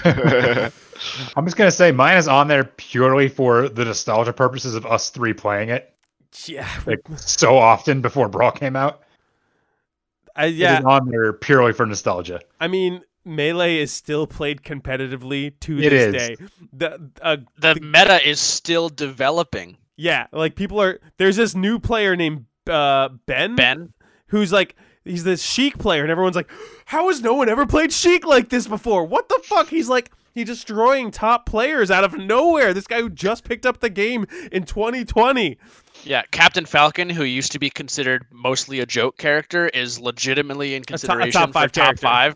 Like, Yeah. and it's it's nuts, dude. The the the longevity that this game has, the pure passion of the community, that's an entire separate thing. But what did this game get in? What this game did in 2001 was take Smash Bros, a pretty fun fighter, and just made it incredible. Right? They added so many mechanics and modes and eh, like everything imaginable. Right? They almost doubled the roster of characters. They added like adventure mode, classic mode. No, they already had classic mode. Mhm. Uh, they added like break the targets and fucking. Nope. Break the targets is in 64. I thought only race the platforms was in 64. Nope. Break the targets was in Uh, 64. uh, yeah, I think. Well, they made break the targets better, Uh, There go. and uh, everything in this game was just dialed to 13. the like trophy is- system where like Oh, all the, the trophies, collectibles dude. with little Yeah. nugget like information on like the games they came from and whatnot. Yeah, Uh, yeah. It countless hours. I obsessed with this game. So I had yeah. I had uh Smash for the 64. I loved that game. I didn't have a GameCube yet, but I remember spending anytime my mom would bring me with her to go shopping at Walmart, she would go do the shopping while I stood in the video game section playing Melee on the display. Uh, I, I had a friend in Boy Scouts who had got a GameCube like right as it came out, and he had Melee, and I would I'd ask to go over his house every week just to play Melee. Oh man, I was obsessed with this game. It's incredible. Uh, yeah, it's just it's the it's the perfect party game that has still to this point evolved and like you were saying Andrew they are still developing the meta of a game that hasn't been touched in since it was released in 21 years you can't patch melee Like, Yeah.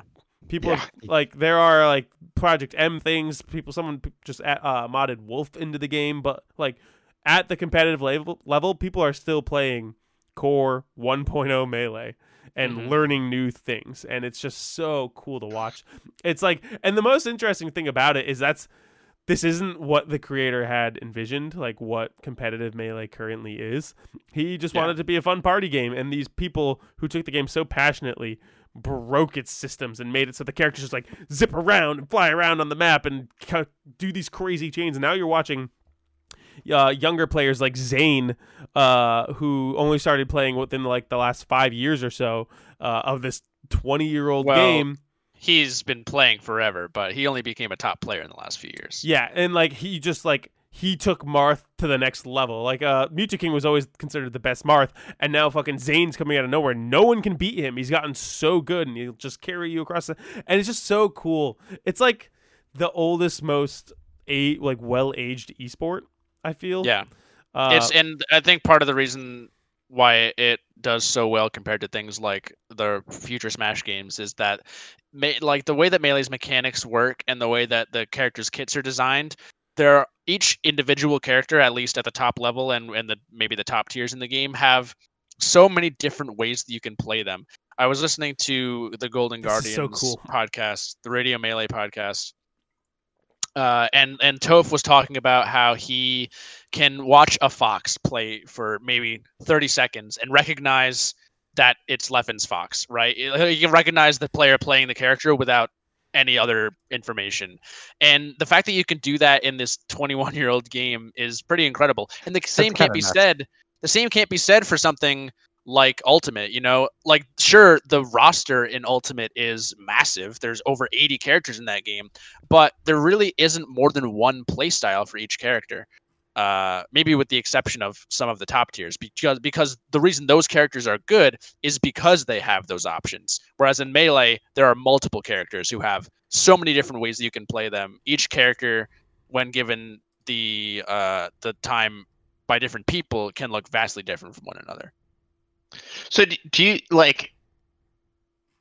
I don't know. Just I, I think of that comparison to Ultimate. Like, do you think we could you could see that? Like, maybe in 20 years in Ultimate, people could be seeing these. Like, it, it feels like almost that like people are discovering these options almost because like they've played Ultimate and seen how the characters respond in this game, and then go, hmm, I wonder how this would feel if I did this in Melee with this No. character. Is it? No, it's just that like, completely unrelated. yeah, it's just people It- that Melee is such a Continue things. microcosm of of mechanical depth that it's it's like nothing none of, none of the mechanics in melee have tran that make it what it is have translated into future smash games they specifically made brawl to be the antithesis of melee in Right, that right, it is yeah. the complete It's- opposite mechanically it's slow So it's slow. floaty Yep. they removed like a lot of the glitches that you could do like they removed directional air dodging because they didn't like wave dashing but then Brawl had a number of glitches, so then they removed those in Smash 4. So since Brawl, each new Smash game has been an iteration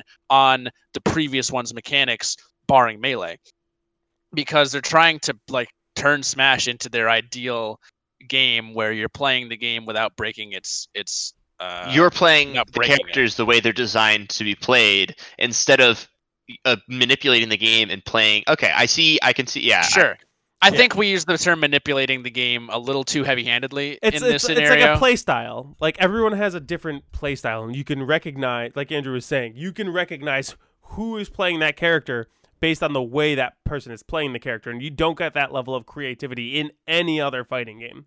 yeah. I guess it's hard to or like even in even in any other Smash game. Yeah, the, the like wrap your head around like the fact that like you know okay I, I know fox i've played melee i know what fox's moves are but that people can play him differently. Yeah, it's based on like the moves they use in, in certain situations and the options they choose and the combos they go for. yeah, i guess like it, it's hard to like think like okay but how is he different than the fox in, in ultimate? Well, because over the that's what you're series they've about? they've changed they've changed moves and due to Ultimate's mechanics, every character in the game and when we use Fox for this example has basically like every character in Ultimate essentially has a flow chart. If you get if you land this move, you have these two options. And those are really the only Uh-huh. things you can do. Whereas in Melee, it's like if you land a move on Fox, you have seven different options, right? yeah, So it's like the, the amount of de- of depth in melee is is pretty vast in comparison. yeah that that that makes i mean it's it's cool to think about i guess the sense that like yeah melee had 24 characters. It's cool that those 24 characters can kind of all be played seven different ways. And then you translate that to to something like ultimate where it's like well now instead of 24 characters that could be played seven different ways you have 80 characters that each play their own unique way. And it's like uh, i don't know it's, it's an interesting contrast to yeah, it's definitely to a it's definitely a give and take situation. I but mean, you- obviously, like you guys are saying, with the 80 characters, you are going to have some that are just the best. It doesn't matter; they're the best characters, and and like there are characters that are just the bad ones. Yeah, and the and in in ultimate, the good characters are the ones with the most options. Right, Yeah. right. um, Cool. yeah, that's anyway, a whole, that's a whole enough deeper of- conversation we can get Just into. talked for ten that minutes about episode. competitive melee. I think this game is totally worthy of being on our list. Um, I just I am not as well versed in this game as you know. I, this melee b- Smash Brothers for me was always a party game. Yeah. It was never a competitive. And then it wasn't until like later on that it, when I saw people, especially like college, where people were like, "Yeah, we play this game hardcore." Like, oh, you don't just float around in the sky as Kirby and down Yeah. B every so often. and melee has always been special for me because it could be both you know like Mhm, ever right, si- like right. smash 4 and onward since i've been cognizant of this the competitive scene has always been a competitive game for me that's when i was i was like a teenager i stopped liking playing it as a party game um, Mhm. but melee playing it growing up playing it uh, as a as a young adult now um, it can be both for me it can be both a party game where you get four people together you turn on items you just have a good time and then it can also be a competitive game Right, where right. if like if like me and jeff sat down and committed to melee we would have like eventually we would have a good time doing it Yeah. Uh, I, Andrew, write this out, I would love for us to do an episode where we show Derek like some competitive melee and have a, a bigger discussion than this about it and why. I would it's absolutely so love fucking that. Cool. That'd be cool. We'll do a melee episode. I don't. Do we know any good melee players. We can have Dello on. Dello played mele- uh, melee competitively. Does he? He did. Uh, I don't know if he still does. All right. We talked a lot about Super Smash Bros. Melee. We still have three games left to go. Also, I don't know if you guys saw, but in the podcast talk, uh, there are new uh, Gazellus Ulabaris Yeah. discs up. I bought myself a buzz. Discs? Yeah. Uh, I didn't know that they put them on discs. Yeah. Uh, it's quick awesome. disc golf tangent. I, I bought myself a buzz. They have zones, but I don't. I don't think I want the ESP plastic for my. Did they have an ESP nuke? Uh, Dang it. no, Force, Thunderbird. They have wizards, but I like my wizards. Anyways, stop. We're gonna stop talking about disc golf on our our video game podcast. We're going into our number three game, a game we recently just played through in its entirety. Left 4 Dead Two. Ah, nice. Left 4 Dead 2, of course, my number three. Uh, T-Con's number two, and Adam's number seven. It looks like seven? Yeah, number seven. So, Left 4 Dead 2. Uh, T-Con and I having them both very highly. This game was so much of my um my high school years was playing this game with my friends. The campaigns are even like we just went back and played through them all today and how much fun did we have doing that. There's so many laughs and screams and just joy playing through it. And then we didn't even play the multiplayer, which is a whole different aspect of that game that is Mhm. so much fun. There's this whole other side where you get to play as the special infected and and like try to fuck with the survivors and try to get a like basically racing to the finish to see who can get further. And yeah, I I always loved Left 4 Dead, and it's a game. No matter how many times you play it, you're playing the same levels and campaigns every single time. But no matter how many times you do it, it's still always fun. It's still always so entertaining to go back, and you you, you know where all the weapons are. You know where all of the the items are and like what they do and oh the tanks usually spawn in this area this area and this area. It's like one of those three.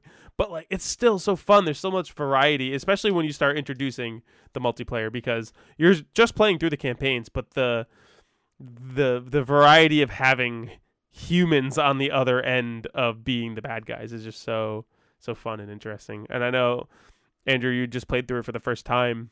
It wasn't on your list but what do you think about it being our number three? Uh, I think it's. I don't know if I would have put it quite as high, but I think it's definitely like worthy of being in the top ten. Um, it's it's definitely like a massively fun co-op experience. I haven't played the multiplayer, so I can't really speak to that. Um, but I, as fun as it is, I put didn't put it on my list because I think it stales out after maybe the first couple of times. Um, it's still fun, just maybe doesn't have as much of an impact after you've done six missions. Um, but I still like I love that game. Hmm. It's still a great time. I have no qualms with this. I think I'm incredibly excited for Back for Blood because it's the promise of being the Left 4 Dead gameplay while seeming to have more replayability and going to be doing more Mhm. interesting things to make coming back to it every time more and more interesting and fun. Uh, so yeah, I'm very excited for Back for Blood, Left 4 Dead 2, our number three game on our list with 21 points. So I know what number one is going to be, but I'm very curious to know what number two is going to be. Number two, uh, a big jump up to 27 points. What was Left 4 Dead? Left 4 What Dead point 21. I know it left. Yeah, I 21. feel like I know what number two is. Number two, Derek knows it. I know it. T-Con out there knows it. It's Halo 3, baby. Oh yeah. Oh, of course. Halo 3 is my number two. It's Derek's number three, and it was T-Con's number one. So, All right. Halo 3. We talked about Halo a lot earlier in the podcast. Mhm. Um, but man, if if I spent a good chunk of my time playing Left 4 Dead 2, the rest of it was playing Halo 3. Um, the campaign uh resolving Master Chief's like original trilogy was like actually a very Yeah. satisfying. The the marketing campaign leading up to this game was so hype. Has arguably the best uh like commercial ever made for video games. Yeah, it's got like it had some of the live action trailers. It had the one where it was the the miniature like sculpture That's what I'm thing. talking about. Yeah, Yeah. and it's going through this battle scene, and the brute chieftain is holding Chief up by his hands, and like the the the plasma grenade in his hand glows, and he Mhm. looks up, uh, and looks right into the camera, and you're just like, oh, he's about to kill all of these guys, uh, and then just the multiplayer I put so much time into that multiplayer. wh- Whether it was competitive ranked multiplayer, which I got up to forty. Did I get up to forty eight? Was my highest out of fifty. I never got to general. I never got fifty. It always bummed me out. Uh, or I was just playing like big team slayer with my friends where we're all dicking around in vehicles and someone's in a banshee up here and i got a spartan laser and ticon's over in the back with a sniper or if we were playing reindeer games where it was custom maps with Mhm. random shenanigan rules and like we were talking about earlier the one where you're launching vehicles at each other or slip and slide where you like glitch off to the corner of the map where the the the out of bounds border is pushing you down this slide and you spawn with random like it's just endless fun. You can do so many different things in Halo, and I just I put so much time. This was the entirety of my senior year of, or like late junior, all of senior year of high school was Halo Yeah. Three. Um, I uh in high school the the juniors and the seniors were allowed to participate in a scavenger hunt uh, on around Halloween, and it was costume themed, and it was teams of four. Uh, Ticon, no, not Ticon. Myself, my buddy Will, Corey, and Andrew Whitman, all friends, dear dear friends of mine. We made Halo armor out of uh, like cardstock paper, and then we painted them and uh, resin some fiberglass on the inside to give it some structure. Uh, and so there are pictures of me out there in this like full on Spartan suit. We were red versus blue. We came in second because some of the teachers who voted thought we just bought the costumes, and I was really mad about it. But yeah, dude, Halo was he, it was my life, and I know it was for Ticon too. We still play. We were just playing uh, silly games. Uh, what Yeah. a week or so ago with all of our friends. Uh, so like it just persists. It's lasted since it came out in 2007. yeah, So- 2007. So no, it would have been Yeah. 2009. 2007. No, 2007 is when it came out. Because I would have been a sophomore. Holy shit! Yeah. This was my entire high school career. Because yeah, Yeah. that would have been the beginning of junior year, right? Two, Seven, eight, eight. Sophomore. No, that was the beginning of sophomore year. Wow, that was just three years straight of playing Halo Three. Because Yeah. Reach didn't come out till I was in college. That was in 2010. Was Halo Reach? So we played Halo for three years straight.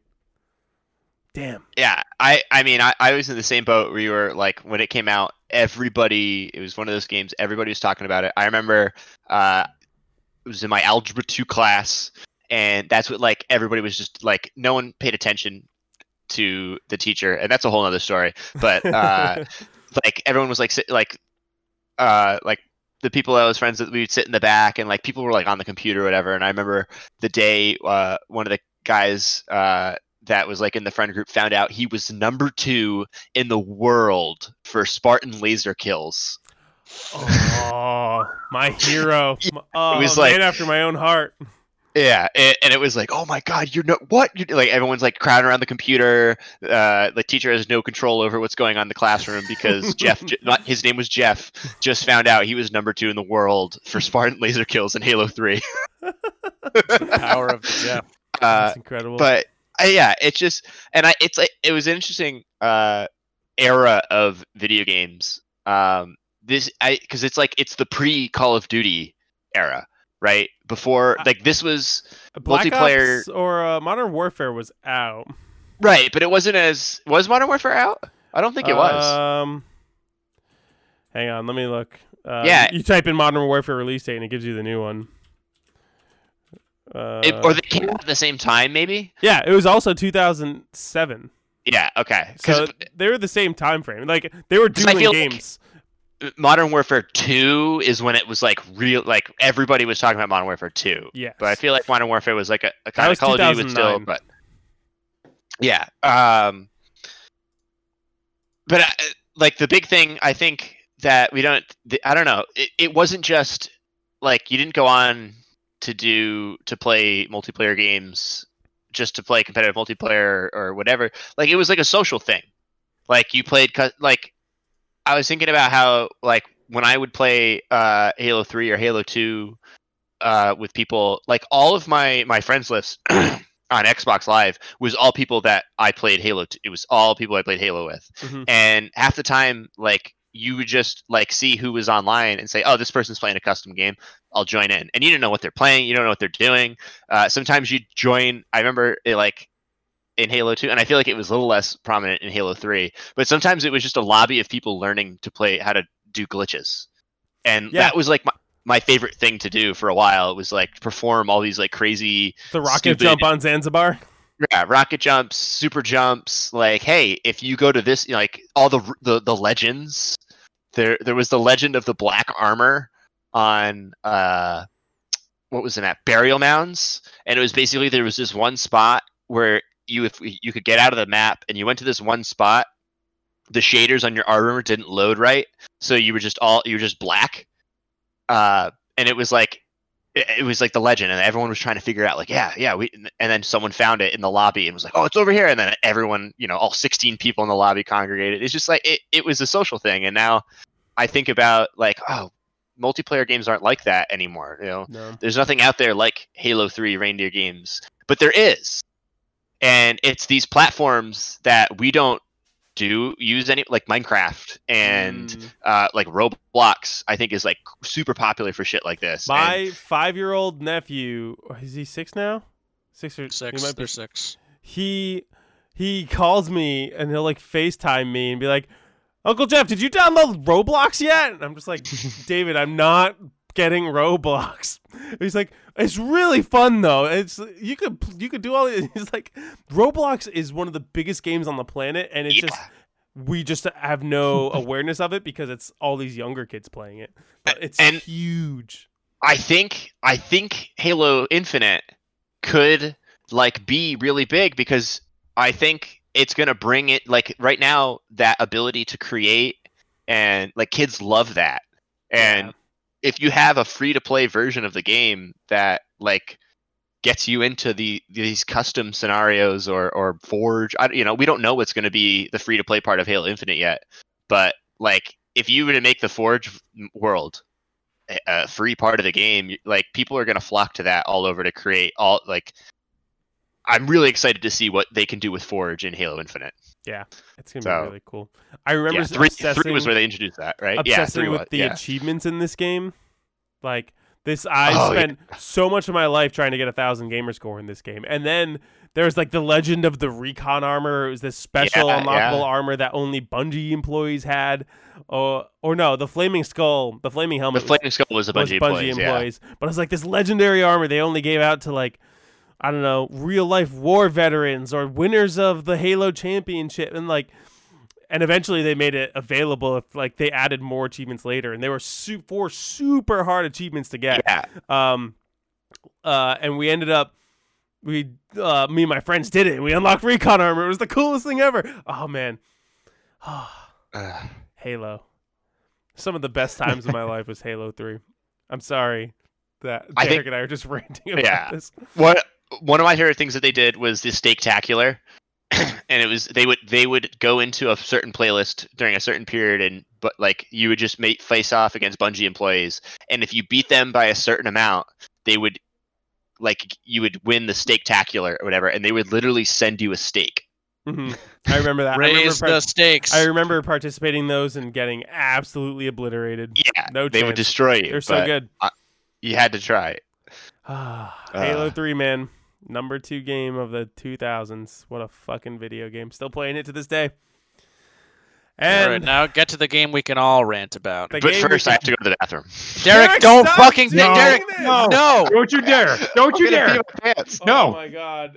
Ah. All right, I'm not. I'm not Derek. writing this down. I'm not cutting it out. We're just gonna filibuster. What do you guys want to talk about before till Derek comes back? We know what the number one Derek's a game is going to be. Just fucking, just to, let's just Whoa, fucking whoa, continue. We'll, we'll, we'll wait for This is Derek. his, no, this is his fault. He was ten minutes late to the podcast. This is what he fucking gets. Let's go. We've You talked drink- about it seventeen thousand times already. Two beers. Uh, did you end up getting one of the the Gazellus Eulabaris discs? I got two. Which ones did you get? I got the fucking. I got a Thunderbird and a Buzz. I also got a buzz because I've been Al- I needed to replace the buzz for Allison, so I figured if I'm gonna buy a buzz, I might as well buy a Gazellus Eulabaris buzz, uh, and then give her my old one. Uh, I thought about getting a wizard, but I like my wizard design, so I don't want The wizard was sold out when I looked. Uh, no, it's it's good now. It's on there. And I was Oh, gonna okay. originally my plan was to get a zone, but I really like my uh, my my big Z. Wait, do they have zones? Yeah, they have it in Uh, I should have gotten a zone. Yeah, dude. Uh, anyways, welcome to our disc golf podcast where we talk about our favorite thing in the world, video games.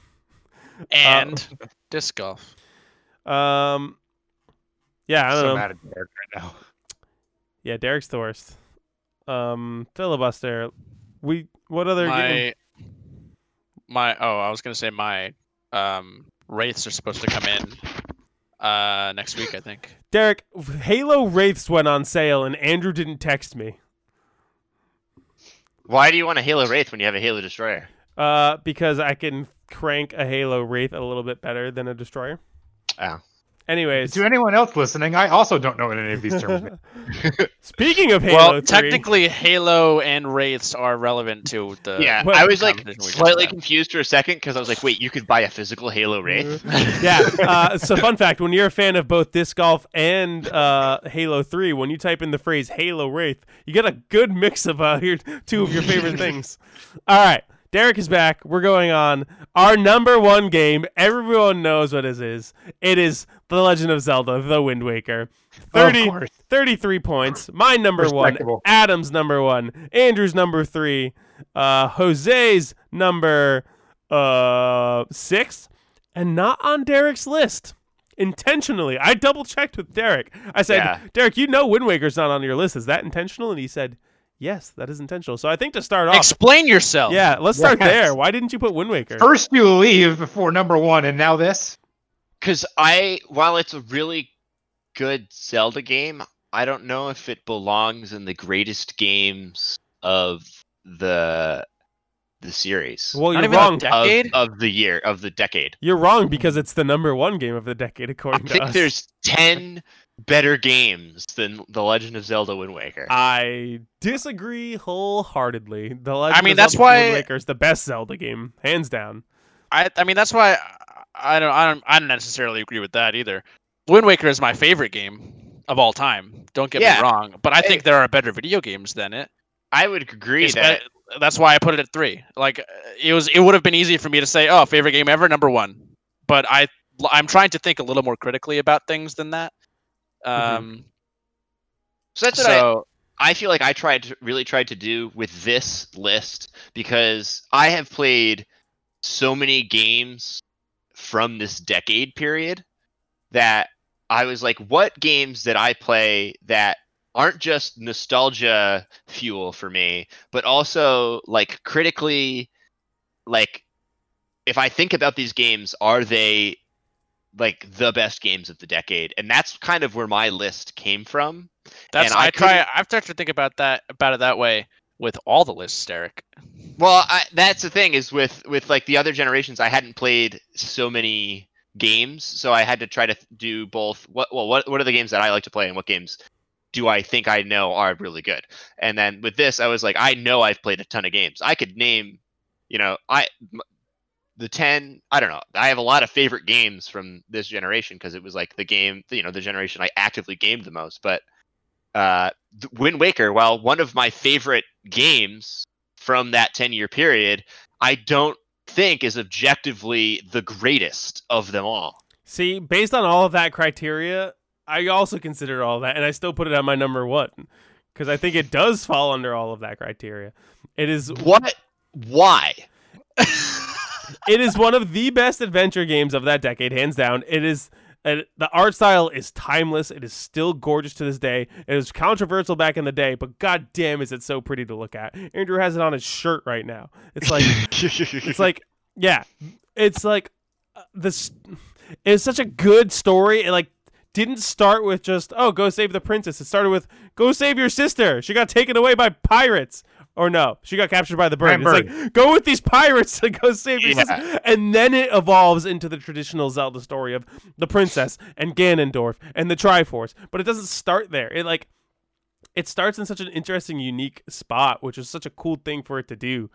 Uh, I also think that the that it spins the traditional Zelda story in a way that feels so much more personal and and has so much weight to it.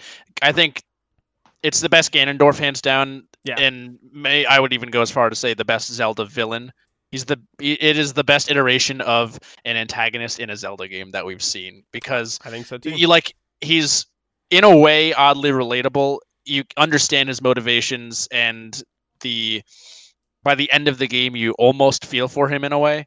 And even the supporting characters in Wind Waker are also incredible. I think that Wind Waker has arguably w- number one or number two best collection of dungeons in all of the Zelda games. Yeah, maybe so well designed. maybe Twilight Princess is number one. Twilight Princess fucking shines for its dungeons.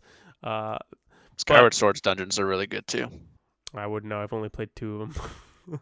uh, but yeah, dude, I just this is the complete package. Everything is there. I don't know why you guys are like, oh, it's not critically great. I love it, but like objectively, it's not amazing. What are you on about? I agree that it's a s- So, like we're it is a talking- solid game. I have to It is a remind really you good game. Oh, Derek is Derek maybe is being a little more harsh with this than I am because my I only removed it a couple spots. You know, I still consider it one of the top three games of the decade.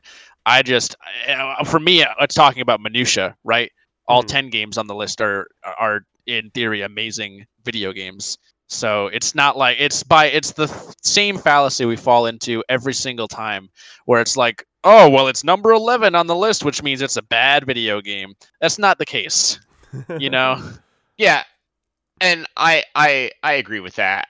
I just think I I guess when I went through my t- I, like my list, I came up with ten games that I think are better than Wind Waker.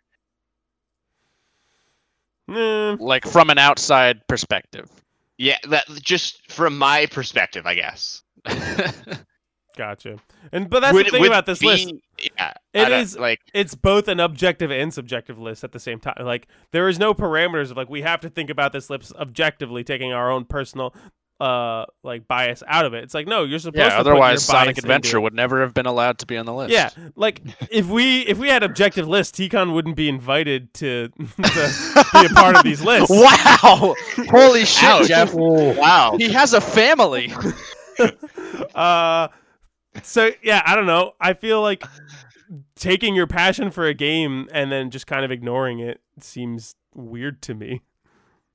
I mean, I'm not ignoring the passion for the game. I'm just saying my passion puts it at number 11. Well, That's a fair, know? that's a fair opinion to have. It's not even in my top five of all time anymore. Wow, it sounds like you need to play some Wind Waker. Re- recharge that fire. Should we put Wind Waker in the hat? I mean, I'm just waiting for it to be re-released on Switch, and then I'm a thousand It- percent it's playing. probably going Same to. thing, you know. That will happen. I would We be. I would honestly be shocked if we don't see like a 35th anniversary Zelda thing during E3. Uh, I think they're just waiting a little We'll bit. see something. I don't know if it'll be Wind Yeah. Waker, but we already- um, they already did. It's Skyward Sword. so yeah, Yeah, I think I mean, more. I mean, with each of these lists, I have had at least one game that I've never played before. on the list.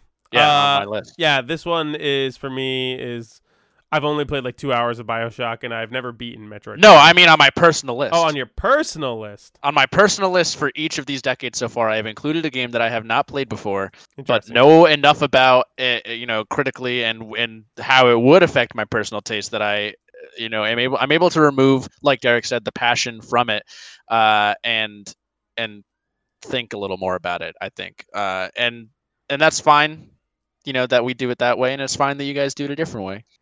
Th- but that's um, the thing, though, is like I I'm thinking in the ways that you are, and I'm still putting Wind Waker at the top. Under those parameters, I would still put Wind Waker as my number one. Yeah. I mean, it's still my number three, so I think Derek is probably dumb. I agree. pretty pretty sus, Derek. You do I don't you. know. Wait till you hear my list. Yeah, I, I haven't heard Derek's whole list, All right, so maybe. so uh, well, here we go. We'll go through everyone's personal All lists. Derek's number one, Uncharted Two. His number two, Metal Gear Solid Three. Then Halo Three, Super Mario Galaxy, World of Warcraft, okay. Resident Evil 4, GTA 4, Half Life 2, Dead Space, Bioshock. Not a bad list. But your argument that, like, Wind Waker couldn't possibly be above any of these 10 games is a little crazy to me. I I don't mean, know. I don't think he said that. It isn't. You know? I don't think Derek said any, that it was as like black and white as it is. I feel like there's a world where Wind Waker makes it on Derek's list, right? Like maybe on a different day you flip flop. I don't know. It seems like it's a little closer than Jeff is making it out to be. I mean, I like I thought about this. I had it like in my list of of game. I had like a list of like 15 games that were like what what's going to make my top 10 and it was in there and at one point I just removed it. you know? Yeah. Uh, Andrew's list: number one, Okami; two, Metroid Prime; three, Wind Waker; four, Melee; five, Rock Band Two; Mother Three; Demon Souls; Super Mario Galaxy; Assassin's Creed Two; Paper Mario: The Thousand Year Door. Uh, shout out to Paper Mario. That was a good pick. Um, Yeah. The problem with putting these games in your number ten slot, it's like it probably will never show up. Nope. Um, T-Con. I love T-Con's list because the top three, usually pretty respectable. The next two or three, not bad. The bottom four gets fucking weird. All right. T-Con, number one, Halo 3. Number two, Left 4 Dead 2. Number three, Batman Arkham Asylum. Number four, Luigi's Mansion. Number five, Call of Duty Modern Warfare, Okay. which I had considered putting on my list, but I ended up not having Okay, it. on now, now here's the weird ones. Okay. Well, we got Portal next. All right. Okay, Portal's respectable. Number four, or sorry, number what is this? Uh, Where's Seven? Sonic Seven? number seven. No Sonic games. Number, Oh, I, th- I think we, we Maybe were- maybe he took what we said to heart.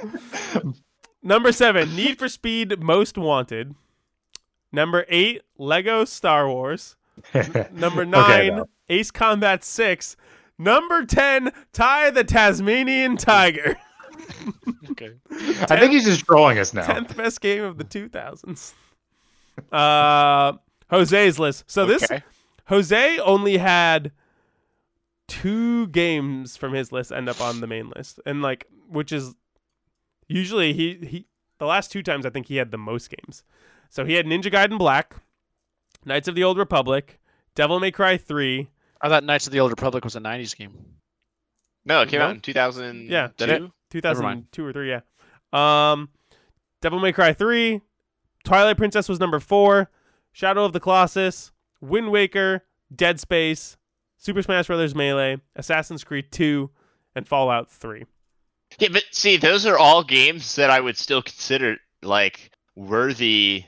Yeah, Like Ninja Gaiden Black, I guess I don't know, but I know that's a really good Ninja Gaiden game. Like I know Devil May Cry 3 is considered the best Devil May Cry game. Like Yeah, I, there's like I just said so earlier, just- really good. There's games. just a That's lot the of really thing. good video games. Yeah. it, was, it was a really good decade. there's too many good.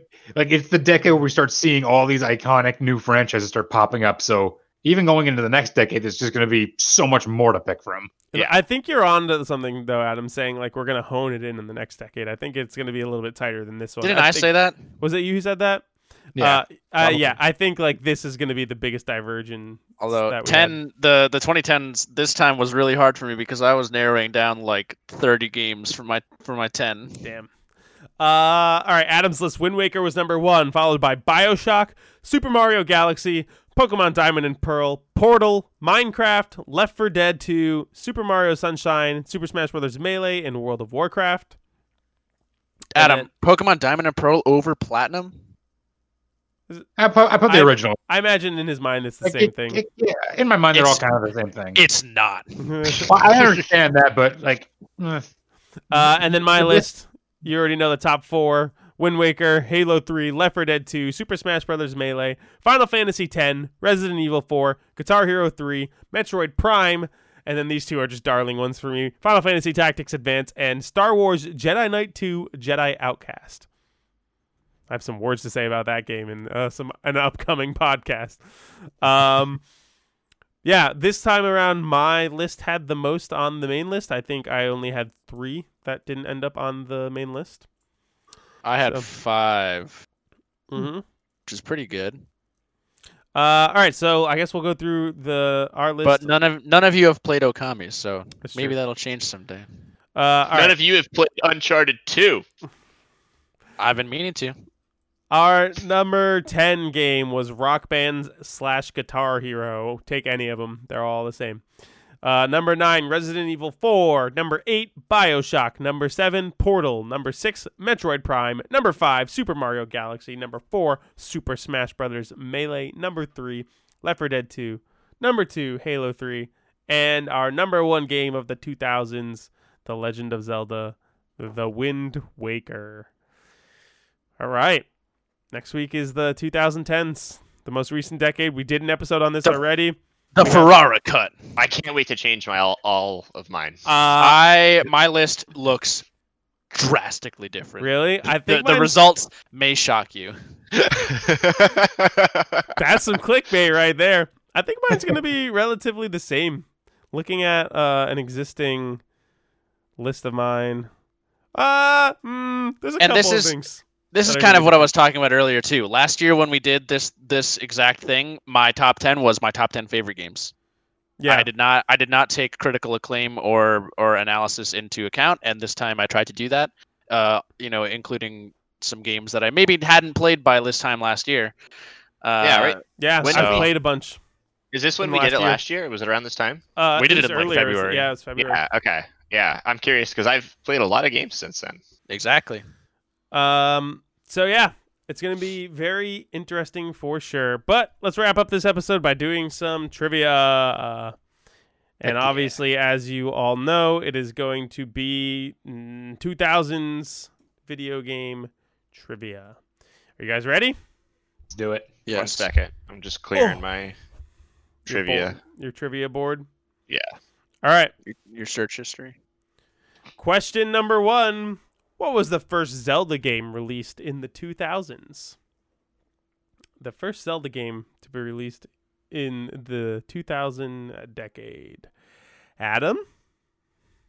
Oh, already? Okay. Yeah, I feel Um, like you probably don't need a ton of time, right?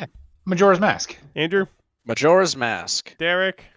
I put Link's Awakening, but It you're right. It's was Majora's Mask. I forgot it was 2000. Mask. Yeah, it was early. It was the year. Majora's 2000. Mask was another like 11, 12 range game for me. Question number two. The PS3 had a feature that the Xbox chose not to include, causing it to become popular with non gamers and sell more than it probably would have without it. What is that feature? I know what it is. I have a hint if you guys want it, but it seems like you might not need it. Uh, I I never know had what one. it is. Andrew knows what it is. Derek, do you have an idea of what I'm You- talking about? I I believe so. Can, wait, can you repeat the question? Okay. The PS3 had a feature that the Xbox chose not to include, causing it to become popular with non gamers and sell more than it probably would have without it. What is the feature? You're going to go first, Adam, so whenever you're ready. I'm gonna guess like uh, like Netflix and or like streaming services. Derek? Blu-ray. Andrew?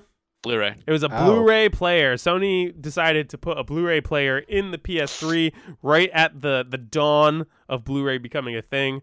Uh, my That's hint- because they designed it. They yeah, designed Blu-ray. so- yeah, uh, Sony owns Blu-ray, uh, but Microsoft didn't Wow. like didn't put HD DVD player in the Xbox.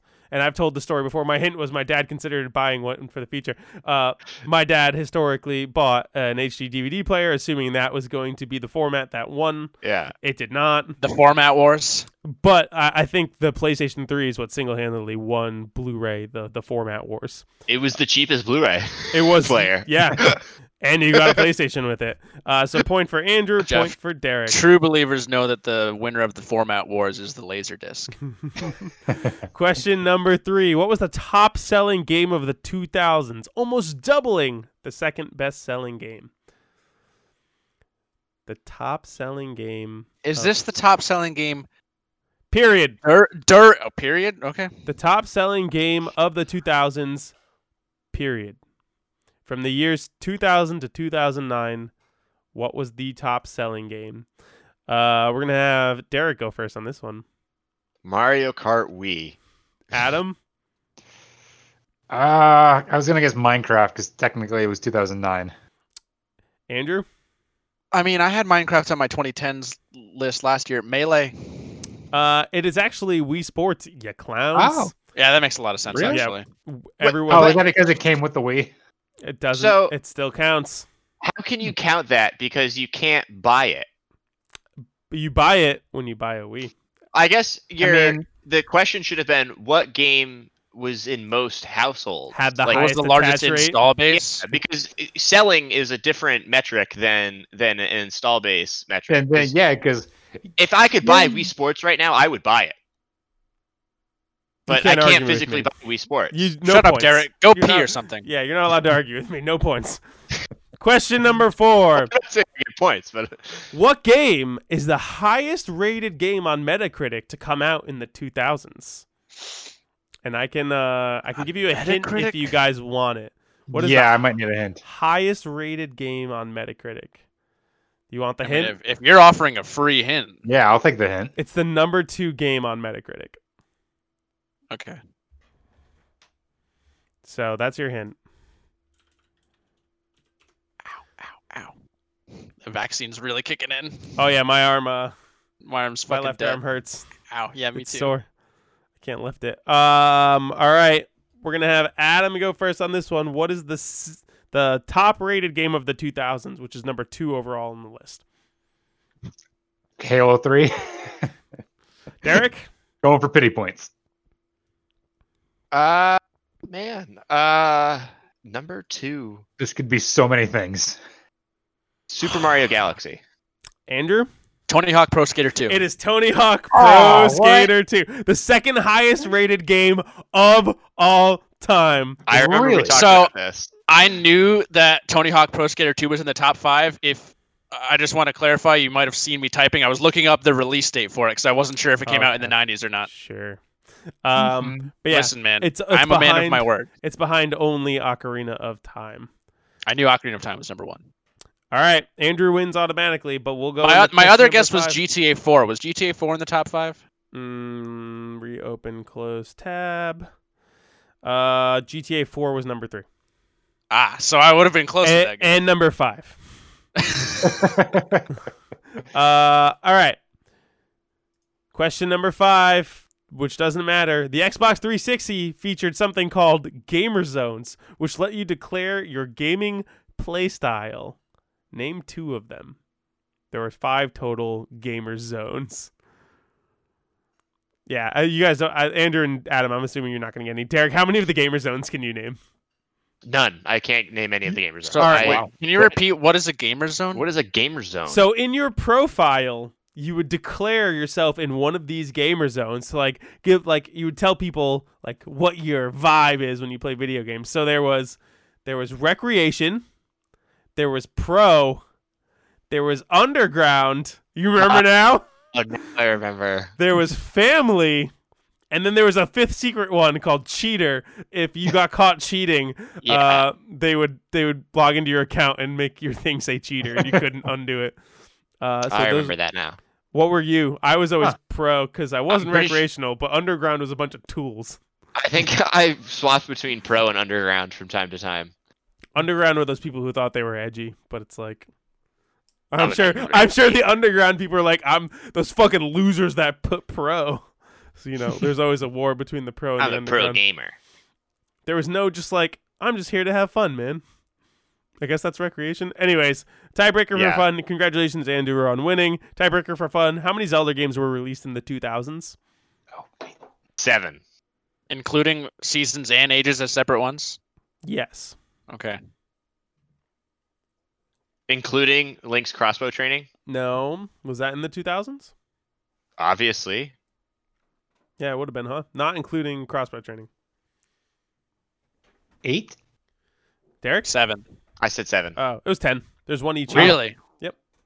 Really? Yeah, Huh. there was one year gap uh, uh, because Oracle of Ages and Seasons came out the same year. I don't remember which year was the gap year. What was it? Majora's Mask, Wind Waker, Twilight Princess, Seasons, Ages, Phantom Hourglass, Spirit Tracks. Twilight Princess. Spirit Tracks. Just Spirit Tracks in, in the 2000s? Yeah. Oh, I thought, I thought it was a little later. So Does what was the, the Master ninth Collection count? The what? No. The collector's edition? Collection? Uh, fine. We'll fucking look this up. Um, all the games. Uh, you guys are making me do this. Hey man, Did you you're count, the one who uh, did Four Swords Adventures. Minish got Cap? Four Swords Majora's Mask, Oracle of Ages, Oracle of Seasons, uh, Link to the Past, Four Swords. Yeah. So, so Four Swords, Wind Waker, Four Swords Adventure, Minish Cap, Twilight Princess, Phantom Hourglass, Spirit Tracks. And then Skyward Sword was in 2011. Link's crossbow training? No! Forgot about I forgot about Minish Cap. Uh, all right. And Soul Calibur 2, which featured Link. Yeah, that brings us game. to the end of this episode of the Game Sharks podcast. Thank you very much for listening. You can find us on thegamesharks.com where you can check out my review of Bravely Default 2. Uh, we're going to be reviewing a couple games coming forward. I think going forward, it's safe to assume that only Andrew and I are going to be writing reviews because no one else can seem to be bothered to do it. I Uh, keep forgetting. I, I want to. Derek's not even listening. Derek's not even listening. He's probably like tell, hey, talking to Kayla. Hey, these idiots think I'm gonna write a review for their website. um, Every time Derek has to write, every every time Derek thinks about writing the review, he has to pee. yeah. Yeah. And then he forgets. Uh, so yeah, check us out on thegamesharks.com. You can send us an email at gamesharkspodcast at yahoo.com. What are your top games of the 2000s? How do you pronounce it? Do you pronounce it 2000s? Do you pronounce it Audis? Do you pronounce it Naughties? Do you call it something else? Let us know. Uh, and you can send us any trivia questions you have for the boys. Obviously, next week's trivia is going to be about the 2010s. So feel free to send any questions if you have any. But I believe, gentlemen, with that, we are Finn. That one was a.